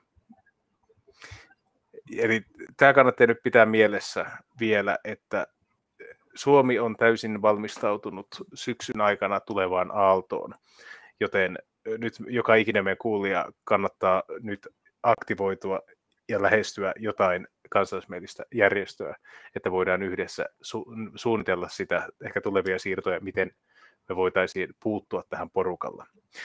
Mutta siitä kukkavirrasta vielä, niin tuolla onneksi kommenteissa jo muutamakin kommentoi, että he ovat sinne tulossa, hyvä nähdä siellä, mutta miksi kannattaa tulla kukkavirtaa? Haluaisiko Henri pitää mainospuheen, miksi sinne kannattaa tulla? Meillä on nyt tällä hetkellä, tarkistan nopeasti, niin vajaa tuhat kuuntelijaa sanoisin, että pääasiassa varmaan ihan sen takia, että yleisesti ottaen yhteiskunnassa ei hirveästi ihan kauheasti näyttää hetkellä mitään protesteita nykymenoa vastaan. Sen takia sinne kannattaa tulla. Sitten on tietty se, että oikeasti muistetaan myös niitä ihmisiä, jotka kuoli iskussa silloin. Se on se, on se alkuperäinen syy. Ja sen takia se, siellä, tota, niin, tarkoituksena on, että pukeudutaan siististi muistoa kunnio, kunnioittain mieluiten mustaan. Otetaan kukat mukaan, lasketaan ne sitten määränpäässä. Et se on lähinnä sitä, että homma näyttää hyvältä. Kunnioitetaan uhreja, näytetään, että Suomesta löytyy väkeä, jotka vastustaa nykymenoa ja sitä, että ihmisiä, jotka uhkaa meidän yhteisöä. Siinä se. Ja tosiaan se on hiljainen kulkue, että vaikka me tullaan sinne kuvaamaan se, niin siinä ei, ei mitään, sen kulkuen aikana ei mitään keskusteluja pyytäisin. Sen kulkuen jälkeen totta kai voidaan jutella, mutta siinä kulkuessa niin pointti olisi olla just semmoinen, että mustiin pukeutuneena ja hiljainen kulkue, se on se, se on se tärkein tavoite. Sen kulkuen jälkeen voidaan keskustella. Me ollaan varmaan Turussa yö, kun me tullaan suoraan täältä valtiasta, niin ei me varmaan heti jakseta Ouluun lähteä. Niin äh, joo, tämä Tuukka, sä sanot, että viranomaiset on valmistautuneita, mutta no, täällä Baltiassakin viranomaiset valmistautuneita, kun ne näki, että valko dumppaa niitä, ne meni heti sinne. Mutta Suomessa se valmistautuminen, että, että palkataan niitä laukunkantajia, varataan riittävästi hotelleja ja niin edelleen. Niin tämä, tämä, on, on todella raivostuttavaa, että tämä, tämä tilanne on tämmöinen, että meillä on vallassa tämmöiset ihmiset, jotka jotka kannattaa väestönvaihtoa. Tuo on hauska toi laukunkantojuttu, kun tota, niin, semmoisilla ihmisillä, kun harrastaa turvallisuuspoliittista retoriikkaa, niin on semmoinen termi kuin stratko, strateginen viestintä, mikä siis tehdään jollain teolla ja muilla. Tämä on kyllä sellainen hieno esimerkki Suomen puolustusvoimien Stratcomista toi laukkukeissi. Se varmaan näytti tosi hyvältä varsinkin kansainvälisessä mediassa. Nosti, nosti puolustusvoimien arvostusta kansalaisten keskuudessa varmaan tosi paljon ainoat, jotka varmaan sitä niin kuin, piti positiivisena asiana, oli sellaiset ihmiset, jotka yleensä tekee äänestyspäätöksiä, millä leikataan puolustusvoimia. Jep. Ja, ja ehkä voidaan myös niin kuin muistuttaa, että siitä huolimatta, vaikka äh, siellä Turussa on tuota, meidän fanikerho jälleen paikalla, tuota, he ovat oikein innoissaan, että he pääsevät jälleen kokoontumaan ja kuuntelemaan Palefaceä, niin tuota, pyritään kuitenkin pitämään kohtelias etäisyys heihin ja mitä vähemmän syntyy tuota kohtaamisia, niin sitä parempi. ne, jotka eivät ole vielä huomanneet, niin nämä, mikä Punkstuu ja tämä tuota, viime tai tämän kesän paljastukset, ne on vähän vaikuttaneet sitten siihen, että minkälaisella tuota, tiedotuslinjalla tämä Turku ilman natseja mielenosoitus on per, tällä kertaa perustettu. Mä en tiedä, että oletteko te huomanneet tätä kuinka moni on huomannut nämä ehdot tai ohjeet, mitkä on annettu osallistujille. Emme hyväksy, emme hyväksy, niin, niin, emme hyväksy rasistista, seksististä, homofobista, transfobista, ableistista tai muuten syrjivää käytöstä. Osallistuessasi tapahtumaan sitoudut tähän. Mä en se tiedä, kuinka usein Turku ilman natseja mielenosoitus on joutunut niin kuin, poistamaan ö, osallistujia rasistisen kielenkäytön vuoksi. No, viimeksi, viimeksi kun mä kävin Turku ilman natseja tapahtumassa, Olla Silvennoinen, se oli kaikki asiantuntijapuheenvuoro Menin sinne, mä en sanonut mitään. Mä en ollut ableistinen, mä en ollut edes homo, edes transfobinen. Mä en sanonut, mä en sanonut mitään, ne, mä, mä joudun putkaan kolmeksi tunniksi. Se on vähän, niiden, sään, niiden, siinä mielessä, että kuka tahansa, niiden ideologian mukaan kuka tahansa saa kävellä maahan, saa raiskata, saa murhata, se on ok, mutta mä tulin vaan kuuntelemaan niitä juttuja, mä joudun putkaan. Niin Mä tykkään näiden, näiden ideologiasta, näistä syistä. Mutta niin. juttuja voi mennä kuuntelemaan. Kunnioita jokaisen itsemäärittelyä, älä oleta, et voi tietää toisen sukupuolta, taustaa, elämäntilannetta, seksuaalisuutta, kansallisuutta, äidinkieltä, toimintakykyä tai varallisuutta. Käytä henkilöstä hänen itse käyttämänsä nimeä ja pronominia miten toi varallisuus, että jos pyytää niin kuin jonkun heittämään pari euroa, niin lennäkö pihalla niin kuin sen takia, että sä oletat, että sillä ihmisellä on rahaa.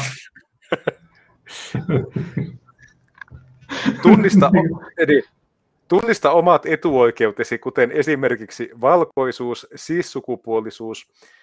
Äh, miksei Oula Silvenoinen ole mennyt sanomaan, että ensinnäkin pitäisi määritellä, mikä on valkoisuus? No, ei se ole valkoinen, tai siis silvettoinen. Mm. Mutta, niin kuin,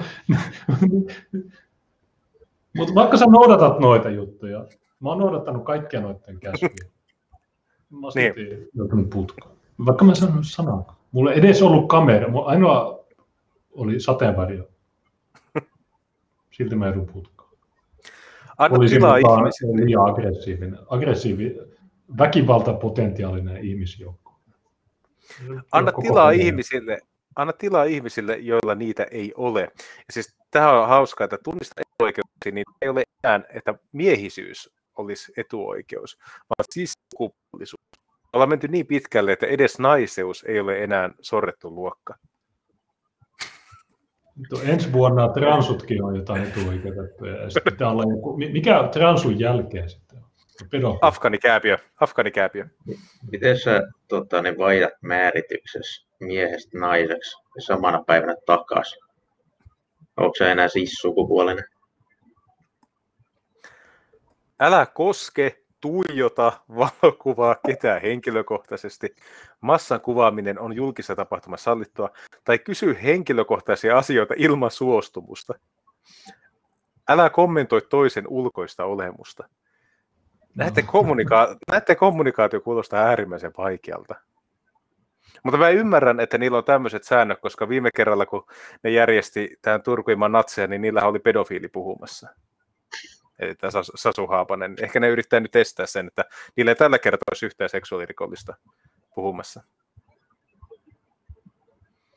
Jos koet uhkaa, ahdistelua, syrjintää tai kohtaat muita ongelmallisia tilanteita, ota yhteys TINin järjestyksen valvojiin tai huomioliiveen varustettuihin järjestäjiin.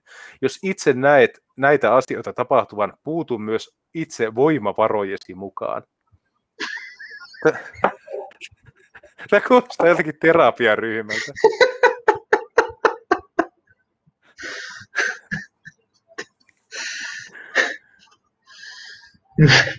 Muakin naurattaa ihan saatanasti, mutta tää, tässä läppärissä tuo akku, niin mä, mä yritän tätä johtoa säätää. Mutta joo, nämä ihmiset, niin, ja jos sä menet sinne, etkä sano mitään, niin ne silti vie sut. Siis, jos sä menet sinne ja sä oletat niiden pronominit, niin tuota, mitä ne tekee? Ota vastuuta myös muiden osallistujien turvallisesta kokemuksesta. Tehdään fasismin ja rasismin vastustamisesta turvallista mahdollisimman monelle. Pidetään toisistamme huolta. Ja tämän, siis miettikää vielä, että ne on niin tämmöiset ohjeet niiden omalle porukalle. Tässä on kyllä oikein, oikein Madridin puolustuksen henkeä. on. Oi kamala. Mutta joo, tuota, älkää menkö tänne, koska te kuitenkin oletatte pronomineja, mutta tulkaa sinne meidän tapahtumaan. Siellä ei ole tämmöistä sota ja rauhaa luettavissa. Sinne riittää, että käyttäytyy asiallisesti. Ja mä tiedän, että te osaatte käyttäytyä. Mutta ei mulla muuta. Tuota, onko meillä ohjeessa pyörälukoista, että saako niillä lyödä? Joo, yhtään kuvaajaa ei saa lyödä pyörälukolla. Tämä on sitten Dimitri Ollikaiselle muistutuksiksi. Onko meillä yhtään tuota, äh, kuuntelijakysymystä? Nyt voi Henriltä kysyä asioita vielä tähän loppuun, jos haluaa. Chatti on avoin. No, no superchattiin ei ole tullut tän illan aikana mitään, mutta laittakaa sinne chattiin niin, tai super, ihan kumpi, kummin vaan. Niin. Mulla tämä pitää saada tämä johto toimimaan 12 prosenttia akkuun. Mutta jatka, haaste, kyllä chatissa on ollut paljon kysymyksiä, mutta semmoisia, joista mä en voinut kommentoida, kun te puhuitte silloin. Ja paljon kaikkea, mutta laittakaa nyt uudestaan. Saako olla lippuja tunnuksia? Käsittääkseni ei muuta kuin järjestäjäpuolella. Ja sinne tulee Suomen liput ja kansallismielisten liittouman liput ja sinne tulee White Lives Matter banneri, että muita lippuja sinne ei tule. Eli mie- mielellään sitten ihan tummat, tummat siistit asut päälle. Mistä puhut Henri sunnuntaina? Hän Mistä ei välttämättä puhut? kuulu siinä alussa. Joo, no, mites ehkä siinä oli siitä, että, siitä, että mikä, mikä tekee meidän yhteisöstä hyvää, miksi sitä pitää suojella. Mä puhun niin varmaan tuosta tapahtumasta itsestään tästä iskusta, Afganistanin kriisistä jonkun verran. Puhun sitten siitä, että mitä seuraa, jos me ei suojella meidän yhteisöä. Entä se on perus, perusteema. Ja tuun, kiinnittämään huomiota siihen, että mikä erottaa meidän yhteisön esimerkiksi afganistanilaisesta yhteisöstä mikä, mikä on se asia, mikä ylläpitää tällaista meidän niin kuin, hyvää korkean luottamuksen yhteiskuntaa. Perustuslaki ja hyvinvointivaltio. Näin olen oppinut. Ja tosiaan sitä hyvää, pu- tai ihan ei tarvi mitään hyvää, mutta siis semmoinen tavallinen pukeutuminen. Tuulipuku, mikä tahansa. Semmoinen tavallinen, mieluiten musta. Kaikki onnen symbolit, hakaristit, kaikki puolueet, logot, kaikki, kaikki logot, niin ne voi jättää, se näyttää paljon paremmalta oikeasti videolla, jos siinä on vaan, näkyy vain tavallisia ihmisiä ilman mitään symboleja, logoja. Niin se, mä en, ole, en tietenkään kuulu järjestelmä, vaan olen kuvaamassa, enkä kuulu järjestäjiä enkä mihinkään. Mutta mä vaan sanon sen, että jos vertaa vaikka esimerkiksi jonkin Puolan tai Viron kulkueisiin, niin ne ihmiset tulee sinne niin kuin ne on, ei ne, ei ne laita jotain, tai mulla on tämä logo tai jotain. Se on vaan semmoinen, että se näyttää hyvältä, jos se näyttää siltä, että me on tavallisia ihmisiä. Se ei mistään muusta kysymys. Sitten sen jälkeen voi tehdä mitä haluaa. Kello 14 se on Puutorilta Turussa, Marja katu, Sibeliuksen katu, joku semmoinen sinne 14. Tuossa, kommentoitiin tota korkean luottamuksen yhteiskuntaa. Se on, se on nyt käsite, että sitä lähinnä esiintyy lähinnä Pohjoismaissa. Semmoista yhteiskuntaa, missä se oikeasti, kun se joku unohdat lompakkosi johonkin, se joku kiikuttaa se sulle tai kiikuttaa poliisin. Se ei ole ihan kauhean yleistä globaalisti. Tietynlaiset ihmiset muodostaa tietynlaisen yhteiskunnan.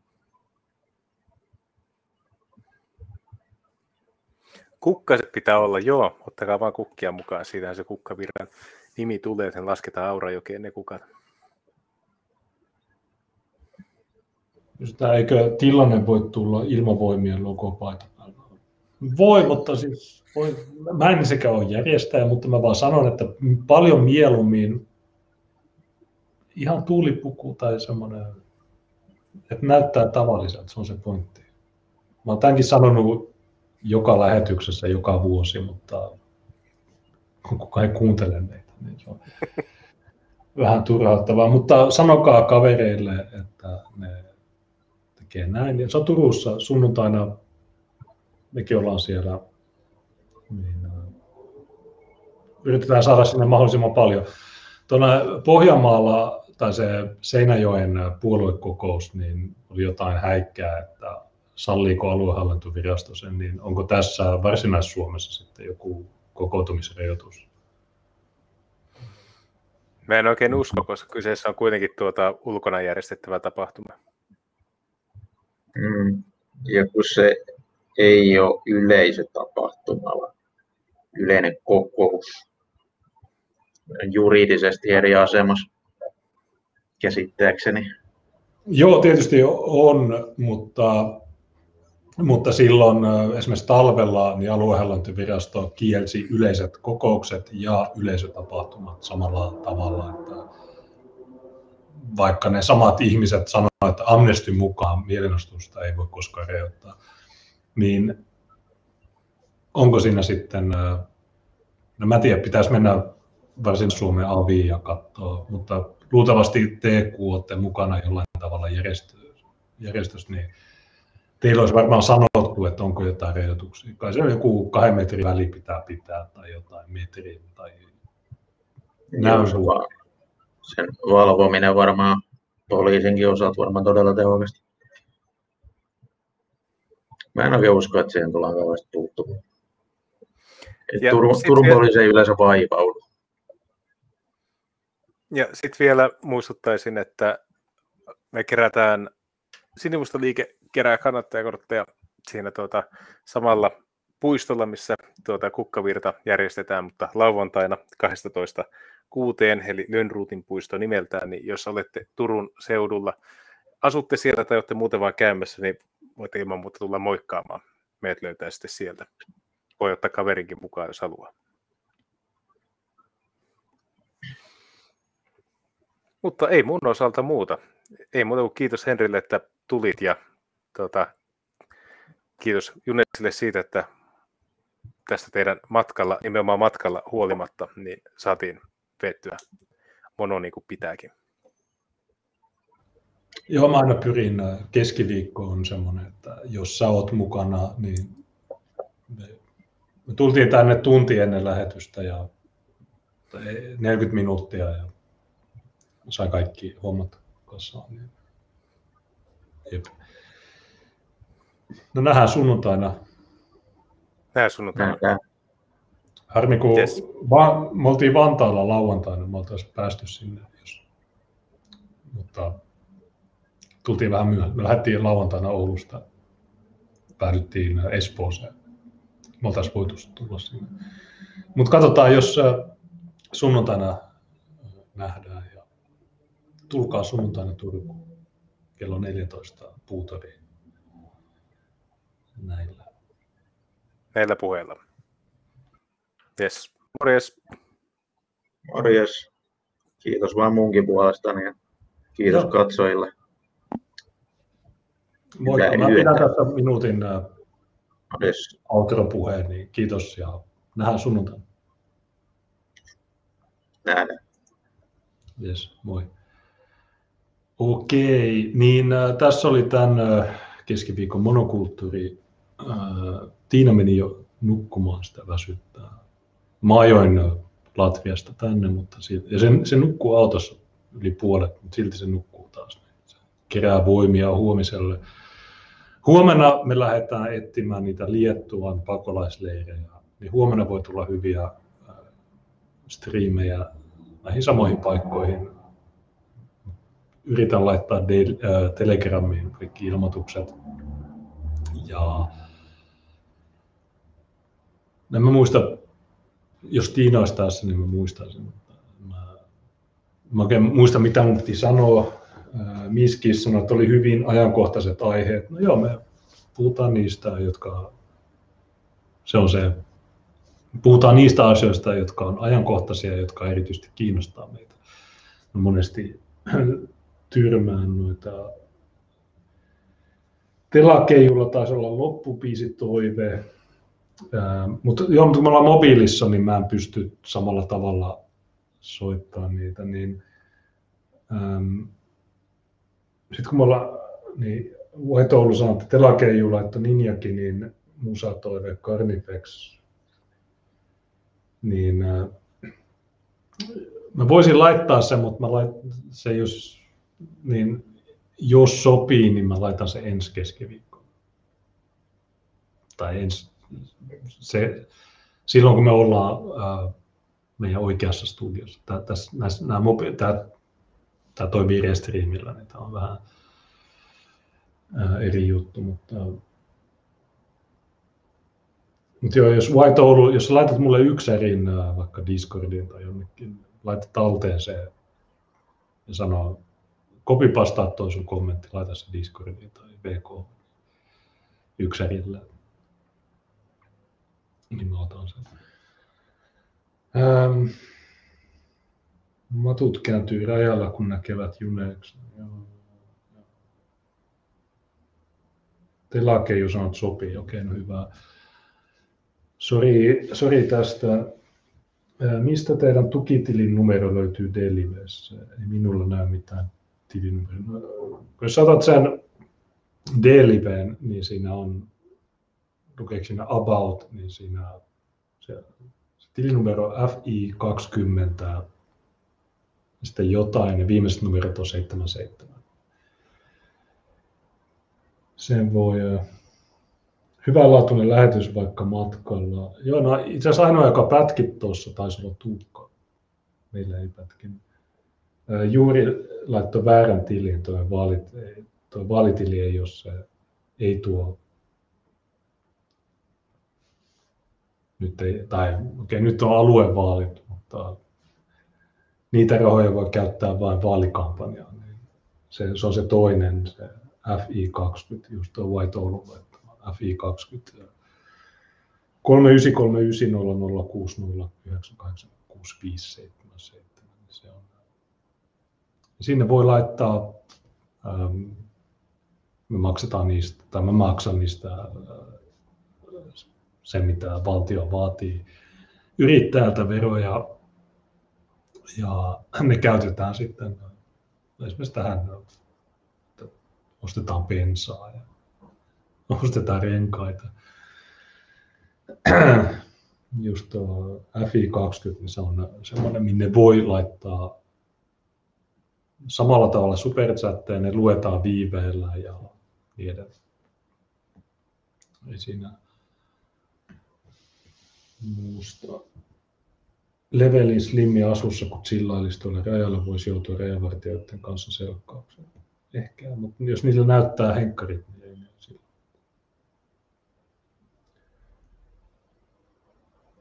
Al-Saabin tankki täyteen ja posatatte Kabulin sanomaan, ettei tarvitse tulla Eurooppaan. No. Joo, sekin olisi aika, aika HD äh. Menisi junalla Venäjän läpi nahkis olutta. joo, no, mulla on tässä vielä Latviasta näitä Alderis Gaisais. En ole, en ole vielä Liettuassa, mutta Liettuassa on se, että täällä ei ole superalkoja täällä ei, ja superalkojen ulkopuolelle ne ei, ne ei myy laatikoita, ne myy yksittäisiä. Vaikka sä menet Rimiin, maailman isoimpaan kauppakeskukseen, niin siellä on laatikoita. Ei se haittaa. Ää, mut niin. Ja tietysti ruoka ja majoitus ja bensa, niin ne pitää kustantaa. Hotellin tyyppi kysyy, että no, kirjoitanko mä laskun monokulttuuria. No, tietysti. Mä en tiedä, voiko renkaat vähentää verotuksessa. No, no, tulo, no, en mä muuten olisi vaihtanut renkaita, mutta kun mä oon täällä. Niin. Tällä hetkellä Rudninkain leirillä on jo satoja miespuolisia ilman perhettä tulleita turvapaikanhakijoita. Joo, tuo Rudninkain niin se on Vilnasta tuonne etelään se ei ole kauhean kaukana. Se on Rudninkai ja Druskinskinkai. Ja sitten tonne, jos menee pohjoiseen päin, niin siellä on Pabrade-niminen leiri, 50 kilsaa. Mutta tuo Rudninkai, niin se saattaa olla lähempänä. Olutkulut, olutkulut murto-osa Suomesta. No joo, se on totta. Että se on totta. Mä tiedän, tämä laatikko oli 11 euroa. Tavallaan jos monokulttuuri FM studioista täällä, niin ähm, tsekkaa tupakan hinta, jos kirkkeät jossain kohtaa. Se on joku neljä euroa. Kolme neljä euroa aski.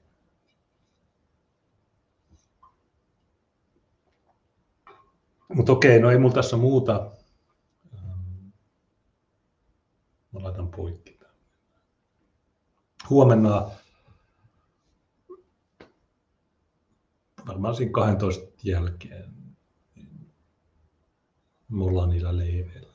Mä tiedän ainakin kolme tai neljä leiriä Liettuassa. Mennään sinne tsekataan, monitoroidaan tilannetta siellä. Tuolla se kello nyt on melkein kymmenen, niin ehkä voisi käydä syömässä. Mä teen jotain. Tämä oli jakso 290. Kiitos katsojille, kiitos superchattajille, jos niitä oli. Niin joo, biisitoiveet soitetaan sitten Oulussa. Tulkaa sunnuntaina kukkavirtaan ja katsokaa huomisen lähetyksen. Me ollaan niillä leireillä.